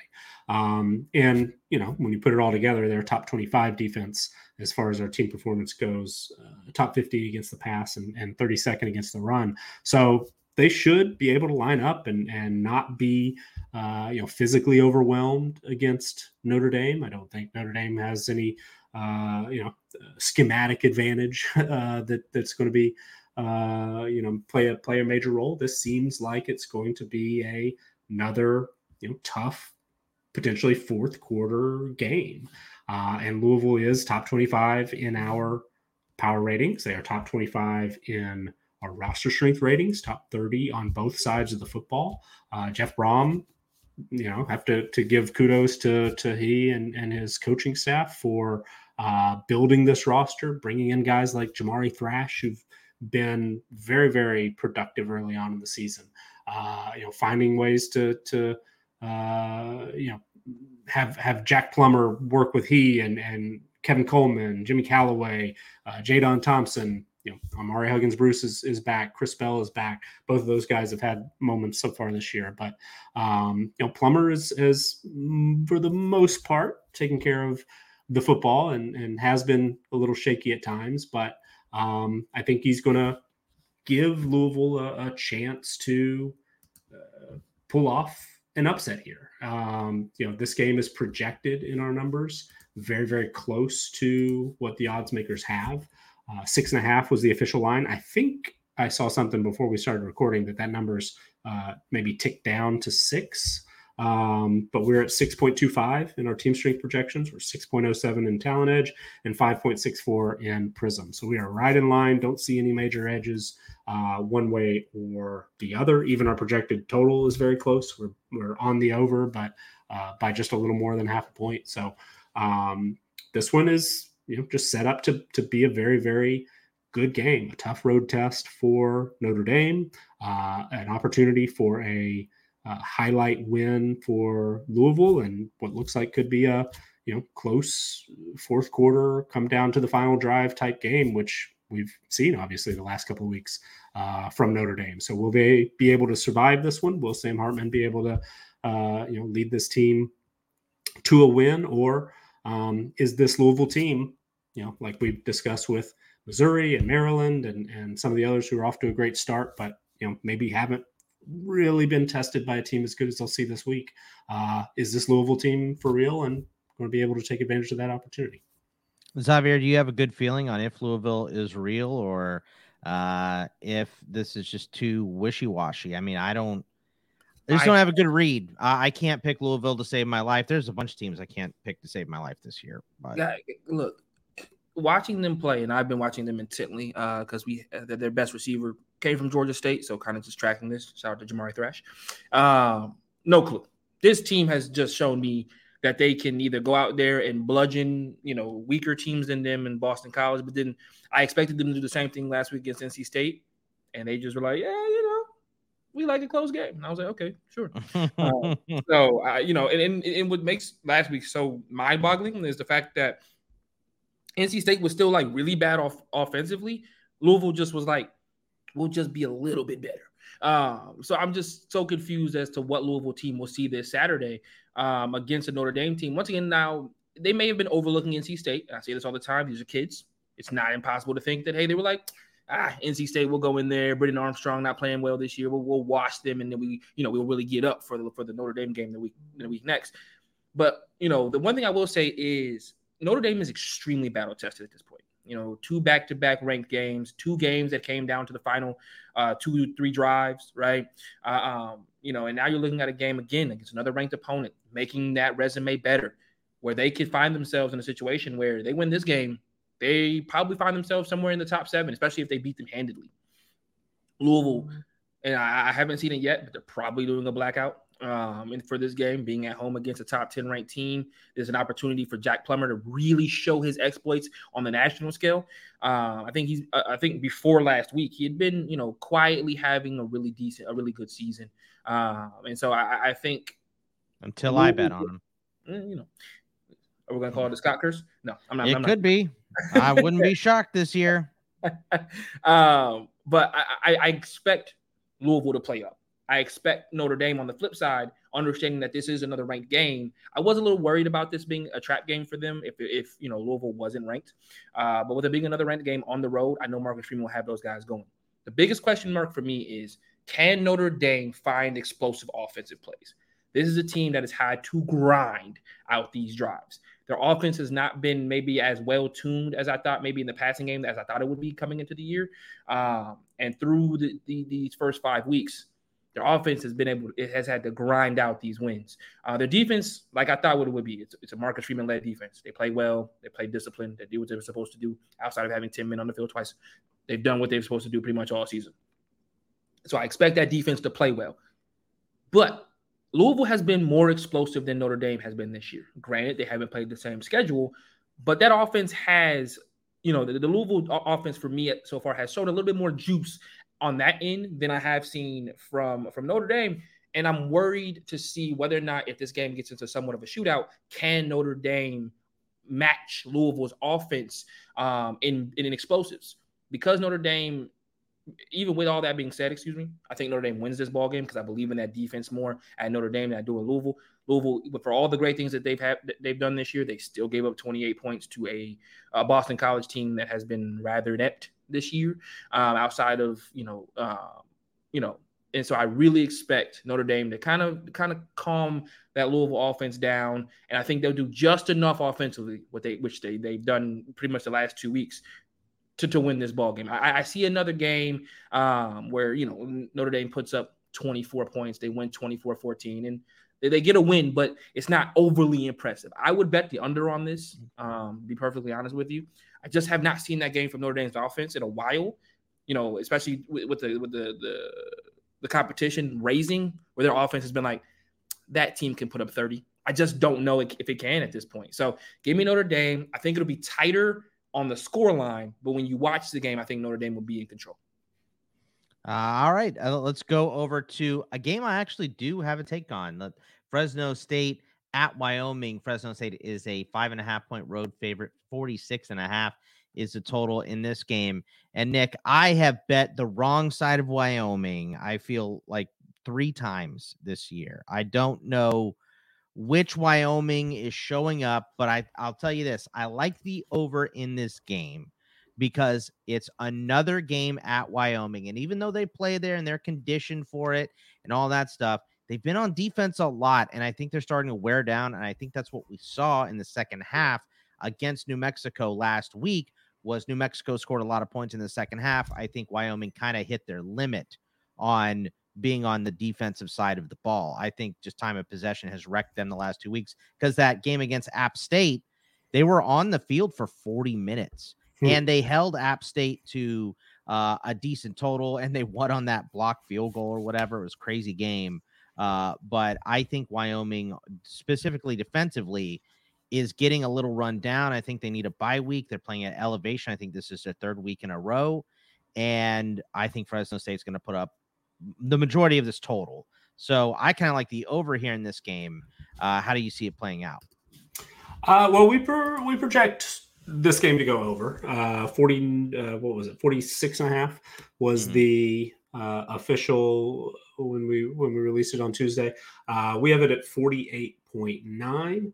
Um, also, you and I have been texting back and forth a little bit, uh, trying to track down some numbers on, on particular uh, scenarios, you know, on, on right. really low totals, really high totals. It sounds like, uh, if I remember correctly, I saw something about games under fifty, uh, or, you know, in the forties, or, or uh, right now the over seems to be doing pretty well. So that, you know, trend perhaps uh, lines up as, as well.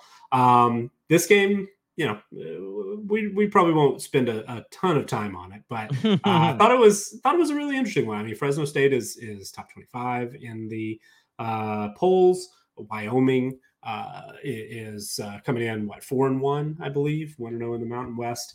They're they're going to be a factor, you know. I mean, Texas being the only only loss, and and uh, even though that game got away from them a little bit uh, at the end, it was it was close, it was a close game in the fourth yeah. quarter.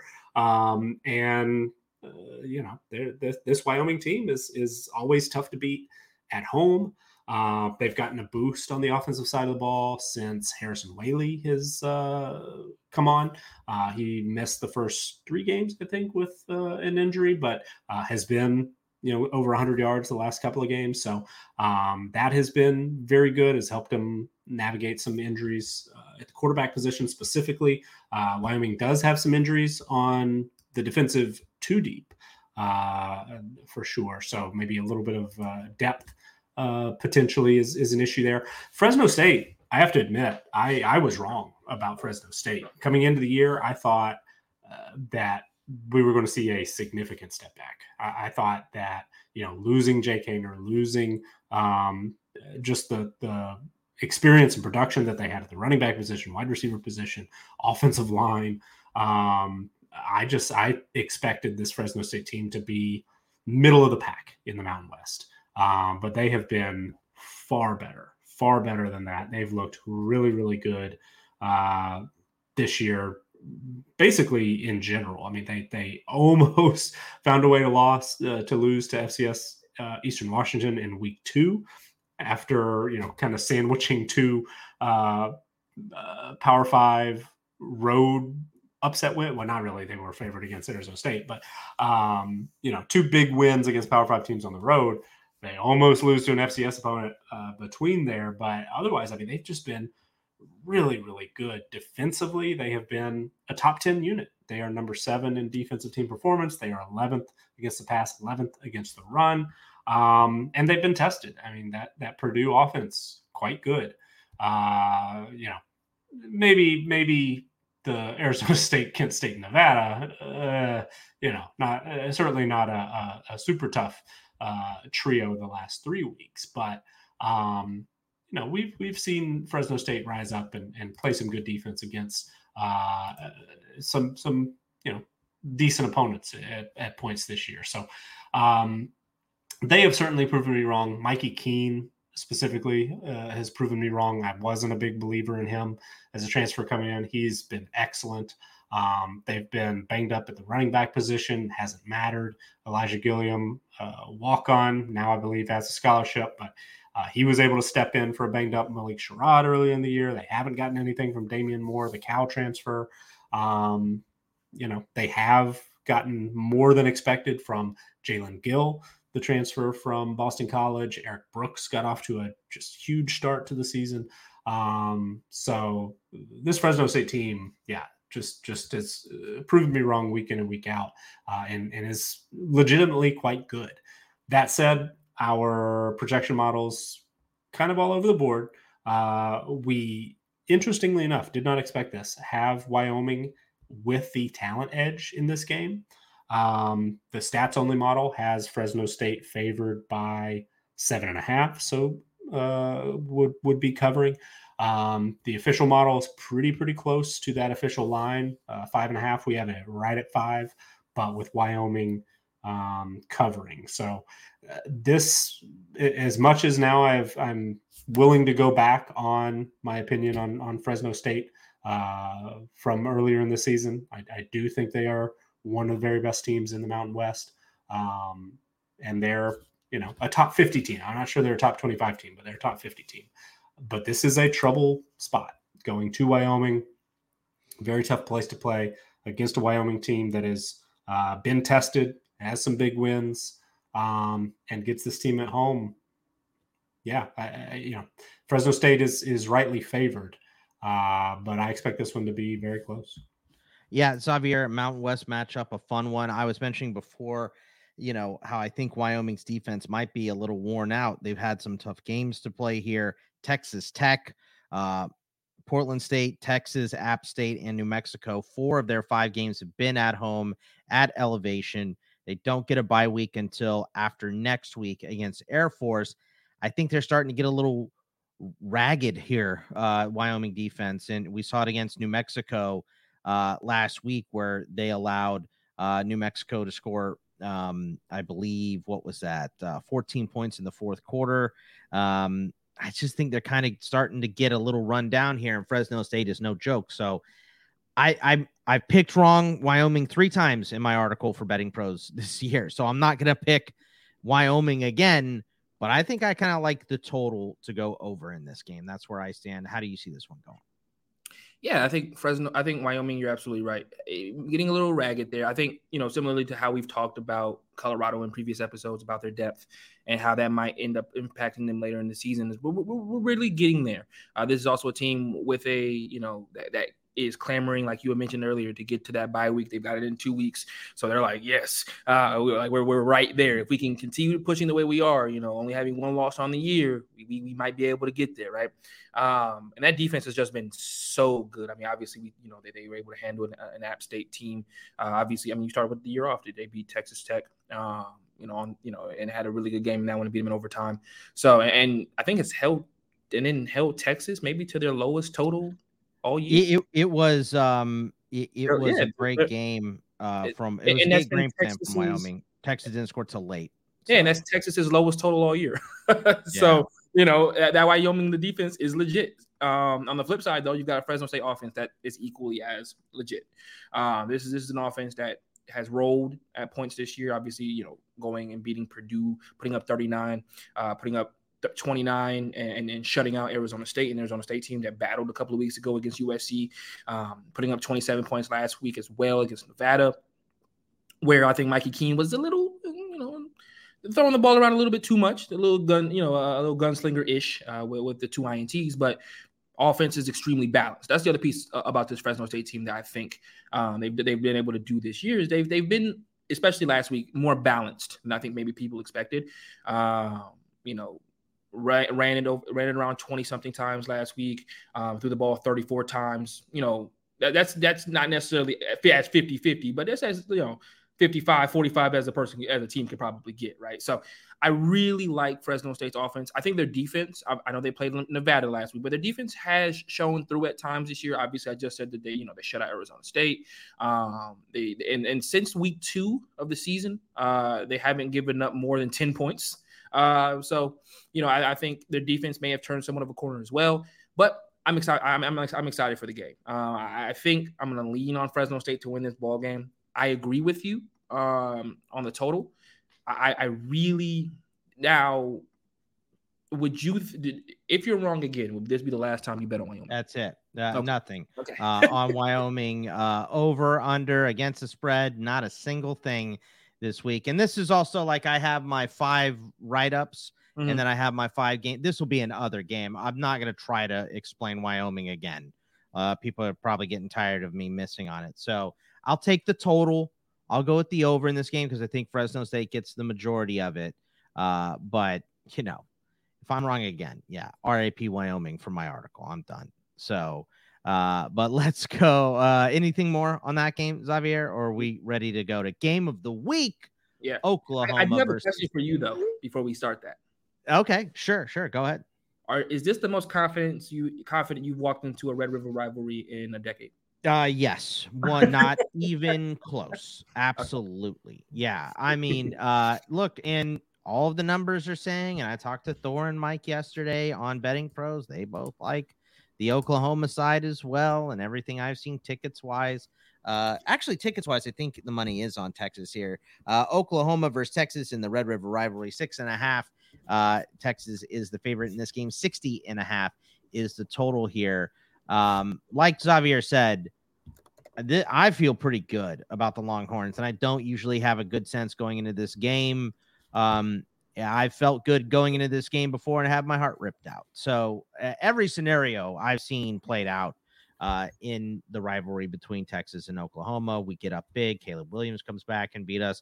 And then last year we just win going away. So um, I've kind of seen it all. It's always a weird game. Um, There's always excitement around it. It's one of the most hyped up games of the year. I think it's probably number two. I think Ohio State, Michigan is number one uh, all year long. And then I think um, Texas and Oklahoma is the one before that. So um, another big game. Oklahoma has not looked bad. They haven't played the level of schedule that Texas has. So your thoughts uh, going into the Red River rivalry in twenty twenty-three? Well, following with the the theme, uh, you know, how good is Oklahoma really? Because our our numbers think Oklahoma is really, really good. Uh, team performance-wise, which are, you know, we do uh, adjust for strength of schedule. Um, Oklahoma is sixth in overall team performance, so they're they're playing like a fringe top five team. Uh, they are eighteenth in offensive team performance. They are fourth in defensive team performance. Uh, this is a, a defense that has taken a big, big step forward. Uh, they were sixty-eighth last year in Brent Venables' first season. Um, this is more the Oklahoma defense that we expected to see under, uh, you know, when he took over as head coach. Uh, Brent Venables had been our, our highest rated defensive coordinator pretty much for years. Um, but uh, you know, with the, the talent on hand, Oklahoma has, of course, recruited really, really well. Uh, and if you look at the position strength numbers in our team profiles, where we do, you know, take the, the talent uh, numbers, adjust for experience and production, Oklahoma is number one in the Big twelve in every positional category. D-line, linebacker, secondary, front seven, back seven, all of it. I mean, they are, they are, just across the board, a, a really, really solid defense, a talented defense uh, that is finally playing up to the level of that talent. Um, I think Dylan Gabriel at quarterback is, uh, you know, perhaps underrated. I think a lot of people are talking about him the last few weeks and, and how underrated he has been. Um, there were calls early in the season, coming into the season, uh, you know, the, the five-star true freshman Jackson Arnold, people were, were, ready for him to come in and, and, you know, take over this offense. But Dylan Gabriel's played really, really well. Um, uh, you know, the passing offense has definitely been better than the rushing attack. Uh, Oklahoma is twenty-sixth in our passing team performance numbers. They are seventy-third rushing. Part of that, I think they've had a little bit of, uh, you know, they've had some injuries. Uh, there were times earlier in the year um, where uh, Javonte Barnes, I know, you know, in fall camp was, was dealing with an injury. Sounds like there's been maybe some inconsistency with he and, and Gavin Sawchuk, the other uh, twenty twenty-two uh, recruit coming into the year, who they were expected to be one of the top duos potentially in the Big twelve, but it seems like uh, maybe they've fallen out of favor a little bit. Uh, guys like Marcus Major and Tawee Walker have been getting uh, a little bit more playing time. Um, and, and so, you know, they haven't quite figured out completely the, the rushing attack, but um, a lot of the numbers are very, very good in scoring against F B S opponents. Oklahoma's number two. Um, they are top twenty in yards per play against F B S opponents. They are top ten in points per drive and yards per pass attempt and success rate and E P A per play. So, you know, uh, number by number, uh, Oklahoma's just been very, very, I mean, you know, solid to, to good to very good. Um, Texas is, is right there with them. You know, like Oklahoma is top ten in our power rankings, is Uh, the the highest rated team in the Big twelve, but it's it's close. You know, I'll go ahead and say our our numbers project this to be much closer to a coin flip than it is uh, a comfortable Texas win or, or a touchdown Texas win. Um, but you know, Texas is is very, very talented as well. Uh, they are. You know, I mentioned Oklahoma being number one in position strength on the defensive side of the ball in every category. Texas is number two in, in just about everything. Um, and the one that they're lowest on, you know, our numbers, I think, are, are wrong because uh, the Texas defensive line is really, really good um, and and playing like it. Uh, you know, they're they're twelfth right now in, in D-line performance nationally. And you could argue, you know, they're even uh, uh, better than than that number might suggest. But on the offensive side of the ball, you know, there are no weak spots as long as everybody's healthy. Uh, that is a little bit of a question with Ja'Javion Sanders this week, arguably, you know, top two, three tight end in the country. Um, but he was banged up a bit last week. Uh, you know, that could potentially uh, hurt a little bit in the, the passing attack, which has been a strength.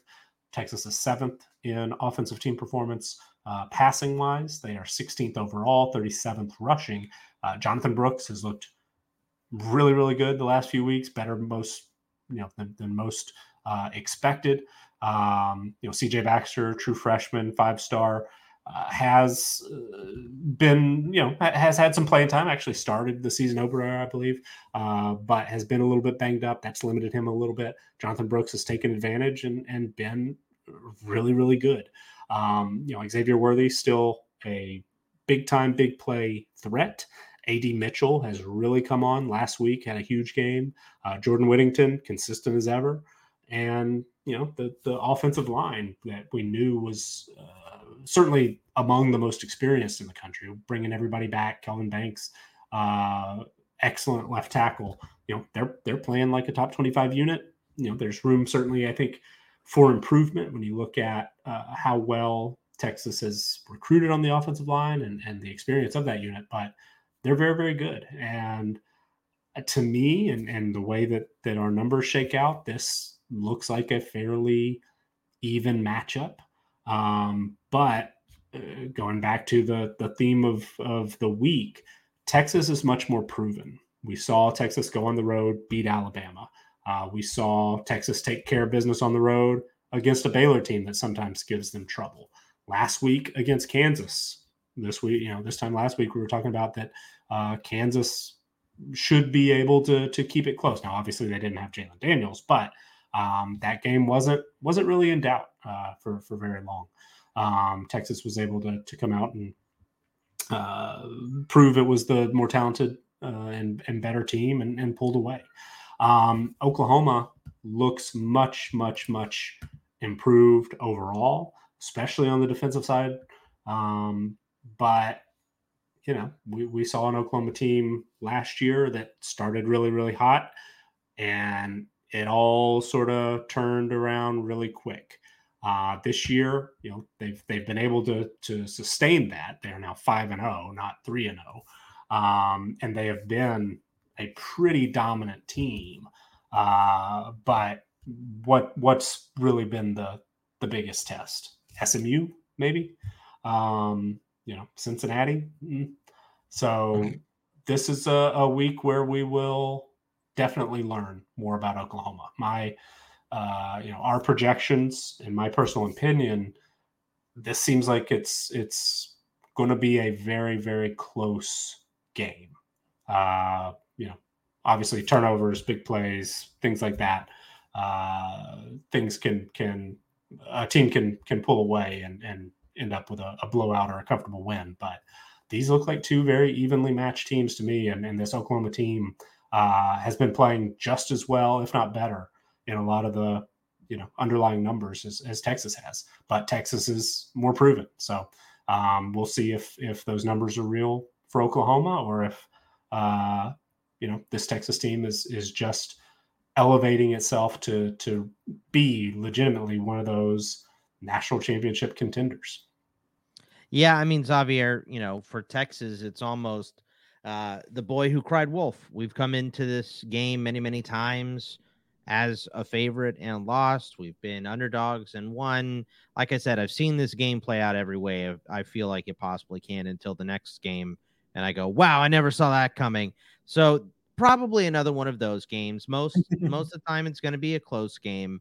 Um, Nick is right where, you know, Texas has looked good and they played the harder schedule, but we don't know what the ceiling or floor is on Oklahoma because they have not been put to the test yet.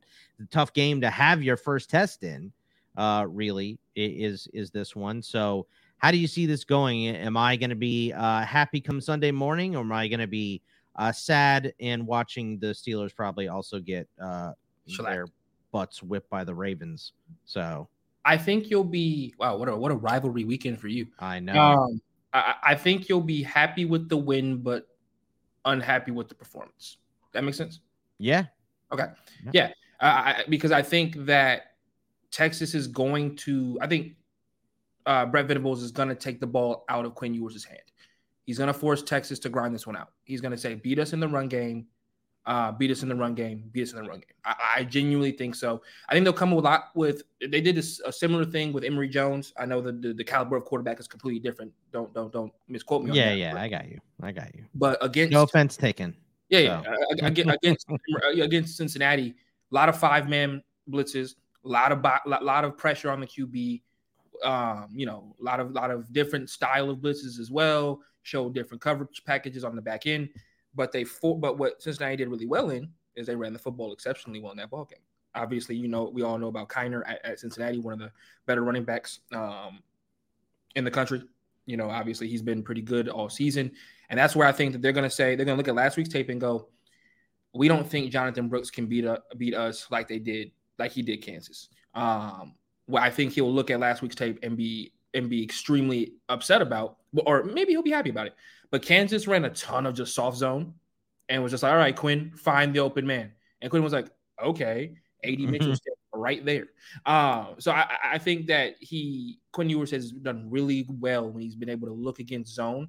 But that processing, again, is in is going to come into question this week. Uh, you know, I think Oklahoma's going to run a ton of man behind blitz packages. It's going to be blitzing all game because uh, Venables knows they can't get pressure with four. That, that's on tape. It's everywhere. Um, that they just have had trouble getting pressure with four, like he was able to do a lot of times with his defenses at Clemson. So I think you're going to see a lot of blitz-heavy packages from uh, Oklahoma's offense. And I think at the end of the day, Texas is going to have to run the football in this game because I think they're going to attempt, at the very least, to put Quinn Ewers under siege um, in the pocket. On the flip side of that, Nick hit it right on the head. Can Oklahoma be a balanced offense? Um, if they can't, give me Texas by twenty, to be honest with you, because I think Texas has the defense, especially on the outside. They've got the speed to play with Oklahoma. I, I think in previous years with pass-heavy offenses at Oklahoma, they just had too much speed, like all the way down the line. and somebody was going to give up a play, right? Um, like, like in, you know, in those Kyler Murray years, it was just speed everywhere. So, so it was really tough to play uh, Oklahoma as far as uh, as the defense is concerned, because you'd go all the way down the list and their third receiver would still be running like a four four. And it's like, well, dang, I, I can't put my linebacker on him or he's going to score a touchdown. So I think this year, quite the contrary, I think the receivers this year are much, much are, are, are easier to guard than in previous years. And I think for Texas, they're going to look at that offense and go, we haven't seen y'all run the football consistently all year. Can you, can you do it? And on top of that, are you patient enough? Can you run a methodical enough offense for us to be worried about your run game? Or are you going to sit back there, let Dylan uh, Gabriel throw it forty times um, and try to beat us through the air, which we know that you want to do? Um, so give me Texas here. I think they're the more, ta- more talented team. And I think this is the last genuine hurdle on their schedule. Now, don't don't don't mistake me in saying this. You know, you, you play their schedule still, you know, that you it's still going to be difficult in some respects. I think the Big twelve is not completely dead yet. Uh, but I think this is the last genuine hurdle to, to consider them like, yeah, this is a team that's going to be in the college football playoff. Um, because up until this part, I think they've passed every hurdle with flying colors. Um, I was one of the people who thought last year's last week's game in particular, especially with Oklahoma coming up this week, was going to be more of a game that could possibly trip them up. After about a quarter and a half, quarter and a half, they handled their business. Right after a, a very uh, inopportune fumble, scoop and score for the offense, um, you know they, they they were able to handle their business. And so if they're able to handle their business against Oklahoma this week, I don't I don't see why this team can't run the table. On the flip side for Oklahoma, I think there may be like a year away. Now I understand the quarterback play it may be drops off that next year, but I think their team will be better next year. Unfortunately for them, they're just be coming into the S E C. But give me Texas here. I think they win the game. Like I said, I think you'll be happy with the win, but you maybe look back and go, we had opportunities where we could have just stomped them into the ground instead of just winning by like ten. Um, I mean, I hope you're right. You know, uh, I, I absolutely hope you're right. And I will say this for Texas, like, doesn't matter what the schedule looks like moving forward. They love to drop one in the That's Big true. twelve. They love to lose to Kansas State or somebody at the end that makes no sense. So, uh, I mean, this is... I would love to prove everybody wrong walking out of the Big twelve, but, you know, yeah. That's the case until proven differently. So yeah. That is all the games we have, Nick. Is there any other game that we didn't hit that you have a good lean towards? You just feel good about the number. Maybe you thought it came out and it was too low on one side or the other, or total, or anything else you like for week six. Uh, well, so have been pointing out wrong team favored projections. They, the last couple of weeks haven't been super great. Uh, got off to a good start, struggled the last couple of weeks. But uh, Wednesday, not long after we wrap up here, uh, we've actually got Jacksonville State as a favorite over Middle Tennessee. Uh, we have Buffalo as a favorite against Central Michigan. That one surprises me a little bit. I know we've got, I know there's some smart folks out there who are on uh, Central Michigan, uh, but our, our projections are firmly, firmly on Buffalo. So, Uh, that'll be an interesting one. Uh, we've got Texas State favored over Louisiana. Uh, Akron, which Akron did lose uh, their starting quarterback, uh, D J Irons, to a season-ender A C L injury. Um, uh, so, you know, do do keep that in mind. We do have that baked into the numbers, but um, we we uh, yeah, still still are on Akron. Uh, not a not a high level of confidence there. U C F for the third time this year, I have as a, a, a wrong team favored. Hasn't gone super great for us so far. Um, we are on Texas Tech as a favorite over Baylor, coming off the huge uh, come from behind win, uh, and then we've got Utah State as a point one uh, point favorite over Colorado State. So uh, just barely in that one.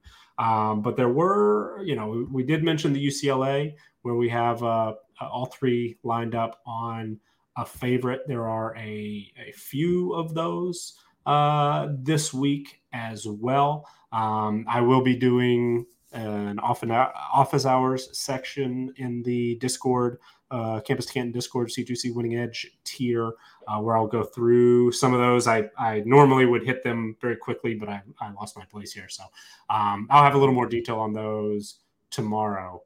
Uh, but those so far this year have, have been pretty good Uh, Forest Troy. Troy is one, sixteen and a half point favorite over Arkansas State. Uh, even though Arkansas State's been really, really good when they went to the true freshman quarterback, Jalen Raynor, who's incredibly exciting. Uh, so maybe we're not fully accounting for him there, but we are on Troy uh, this week and, and a few others as well that I'll put together in a list and, and discuss a little bit tomorrow. I feel like the numbers have made you kind of a pseudo Troy fan over the last couple of years. Troy, Num- Troy's we've been, been high on Troy and they've disappointed a couple times this year. Uh, though last week we were high on Georgia State and Troy. Man, let's not talk about it. sorry, sorry. Uh, finally got to Xavier. Oh, Georgia that. Southern also won. Didn't you say this time last? But no, no, no. Mm. it was it was a rough week in the predictions, though, right? rough week in the predictions. Hey, I've been there plenty. Uh, plenty. I do like that uh, Nick waited to the end of the show to prod uh, hey, Xavier on that. That was, that, that that was, was nice. Pretty good. Xavier, do you have any? When you look at the schedule for Week Six, do you have anything that stands out to you in particular that uh, you had just have a good feeling on one way or the other? Yeah, I got a couple overs that I really like. I like Arkansas Ole Miss. I know it's sixty-two and a half, but both of those teams have not played a good enough defense for me to say that they can't go to seventy. Um, I like Georgia Tech Miami to go over fifty-eight and a half. Um, I also like Florida versus Vanderbilt. I, I like Vanderbilt to cover. Um, I don't think Florida's offense is explosive enough to win by more than eighteen points, to be perfectly honest with you. Uh, so give me Vanderbilt to cover there. Um, I'm not sure if that game will go over, but I'm pretty sure I'm pretty I'm really confident that Vanderbilt will cover. Uh, Georgia, Kentucky. I genuinely think that game I think Kentucky will cover. Um, that that game feels like a real old-fashioned S E C twenty-one. We didn't talk about that one. No, we did not. That is my mistake. We should have talked about that one. Well, we can yeah. do it now. I, I'm yeah. I'm fine doing okay. it now. I got a little extra time. So, I look, I um in this game Uh, because what is the line, Nick? Again, it's uh, Georgia by what? fourteen and a half. Yeah. fourteen and a half? Okay. Yeah. Um, the total being forty-eight and a half. I don't know, man. Like, I, I know Kentucky looked great last week. Georgia keeps sleepwalking, right? Yep. That is the danger yep. in this game for Georgia. But I don't know. Kentucky, like, I watched that game against Vandy because I bet on Kentucky against Vandy, and I didn't think that they looked great. They maybe they're trying to to save it for uh, the following this following week that they play Florida, and that offensive line looked amazing. And Ray Davis looked like everything we talked about in the uh, offseason. I don't know, though. Like, you can't – if they show that Vanderbilt – if they look more like they did against Vanderbilt than they did against Florida, even though that was a bigger win uh, against Vanderbilt, right? I think Georgia rolls them. So, I, I'm – I don't know. I just don't have a great feeling one way or the other because I've seen a little Jekyll and Hyde from mm-hmm. Kentucky. So, and Leary just, I don't know. Um, I don't know if I have supreme confidence in him. I don't have confidence in Beck either, though. So this is a stay away from me. I don't like it. oh, see, I, so I kind of disagree a little bit. I, I've been, I feel like Car- Carson Beck's played pretty well uh, this, this year. So far. Uh, Devin Leary, I do agree. Has has uh, been a, a little bit of a disappointment. I mean, we've seen we've seen some moments, and you know there have been. Uh, I believe Tavion Robinson uh, went down with an injury last week. He was really really good the first couple of weeks. Um, they of course have Dane Key and Marion Brown, solid playmakers at the wide receiver position. Uh, in addition to of course Ray Davis, who just had the monster game uh, last week, but. Um, You know, fortunately, last week, Devin Leary and, and that receiver group didn't have to do too much because they could just, you know, they, they just uh, get out of the way and, and let Ray Davis do his thing. Um, but I'm not sure that Kentucky is going to be able to replicate that this week uh, against Georgia, um, who certainly agree has, has sleptwalked uh, at times, uh, but defensively still look like a top ten unit. Uh, you know, top thirty against the run. So not, not dominant uh, like they were maybe the previous uh, year or two. But um, I do think that, that Georgia, as talented as they are on the defensive side of the ball, especially in the, the I mean, really throughout the entire unit, but you know, front seven, um, it, they match up pretty well with, with Kentucky. Mm-hmm. Uh, offensively, There, there've been there've been some moments. I mean, Carson Beck. Um, I just you know, I don't have the numbers right in front of me, but I go through each week through all the box scores and add production points. Uh, and for quarterbacks, some of the things that I'm looking for are, um, you know, ten plus yards per pass attempt, or, or, you know, getting to three hundred yards. I'm not sure how many three hundred yards games he's had, but he's had uh, like two eighty, two ninety, stuff like that. And, you know, Carson Beck, somewhat quietly, he's put up four production points uh, so far this year in five games. That's that's pretty good. Um, so I, I feel like he's been playing pretty well. We've seen Brock Bowers, obviously, the last couple of weeks uh, step up and, and take over and look like the type of player that we expected uh, that he would be coming into the year. That's been welcome because, you know, the, the running game has been uh, good, not great. They're top twenty-five in team performance uh, rushing, but Um, they've obviously been shorthanded. Uh, does, you know, Kendall Milton was back and, and played a little bit last week. Dejan Edwards back. He looks pretty good. Um, they had to get creative, get Dylan Bell uh, to play some uh, snaps at, at running back uh, this year. Cash Jones, former walk-on. Um, but they're starting to get healthier. Bowers, I think, was a little banged up earlier in the year, and, and he looks fully healthy and, and very good. Ladd McConkey, you know, at least made an appearance last week. Um, he, of course, is is not one hundred percent, but uh, Georgia seems to be getting healthier. I, I think that Beck has been uh, very solid um, and, and, and feel like, though we haven't seen the best of Georgia yet, um, there's still, you know, looking at the underlying numbers, uh, they stack up pretty well. They're eighteenth in points per game against F B S opponents, twenty-third in yards per play, thirteenth in points per drive, twenty-second yards per pass attempt, tenth in success rate, seventeenth in, in P P A per play. If they do that all year, they're, you know, they're going to win all their games in the regular season, most likely, and, and definitely be in the mix uh, to win an S E C championship, go to the playoff. Um, But, you know, if they uh, – is this Kentucky team, again, the theme, it's been a theme, uh, are they legitimately as good as their record indicates? They're top twenty in our power rankings, our numbers. You know, this is one of the years. It's like the Giants in the even year or whatever. Uh, we're like Kentucky in odd years, they're very good in our numbers, and even years, they're like really low. Um, this is a – This is a Kentucky year. They're fifteenth in team performance, top twenty-five on offense, twelfth on defense. So it will be a test for Georgia. But who's the best team Kentucky's played this year? Yeah, probably Florida, and, and they took care of business. Uh, but Florida has a lot of question marks. Um, you know, Vanderbilt, Akron, Eastern Kentucky, Ball State. There were times against Ball State and Eastern Kentucky where Kentucky did not look good. Um, and uh, Yeah, I mean, I, I I don't know. I'm I'm not certain that I know Kentucky is a top twenty team. The way we calculate things, in a couple of measures, they you know they, they do appear to be. Uh, Georgia does not look like a number one team. Um, they are still a top five team with a, a very talented elite, really roster, uh, top five in overall roster strength. So. This is a game I understand why they're favored. Um, and our numbers have, you know, talent edge numbers, PRISM numbers, both in the double digits.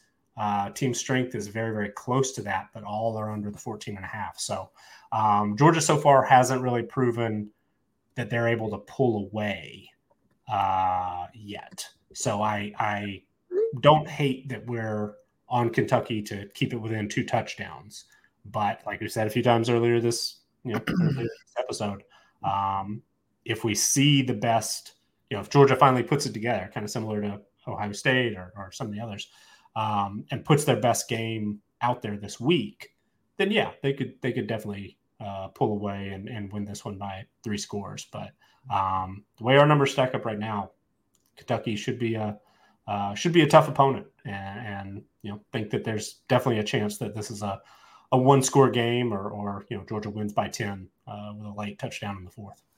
So, Xavier, reading between the lines, Nick, no respect for Kentucky. Uh, as, usual. Schedule, as usual. At all. Yeah. As usual. As usual. Uh, disrespect for everybody who's in, in, in, in the country.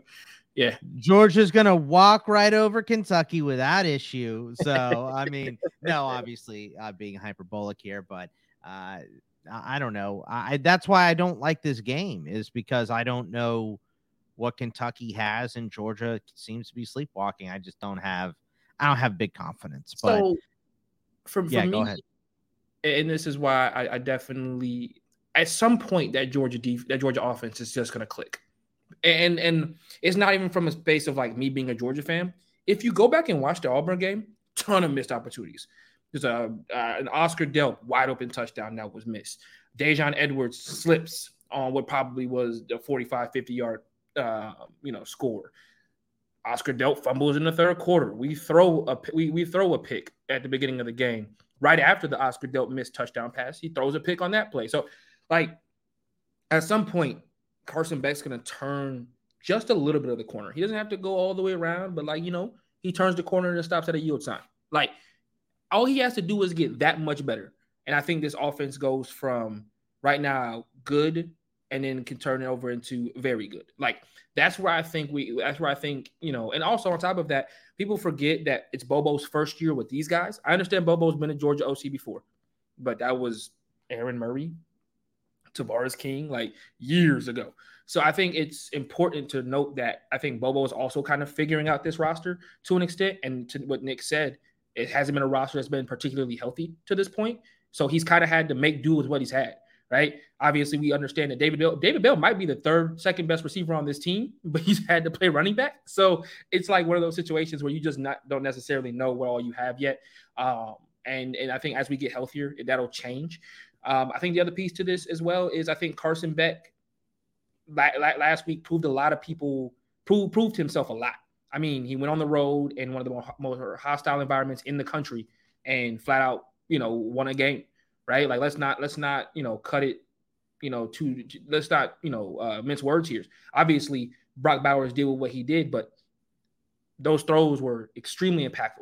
I think he converted a third and twelve, converted a third and ten, all in the same touchdown drive. Like this was a guy found Ladd McConkey when he needed to, found Brock Bowers when he needed to.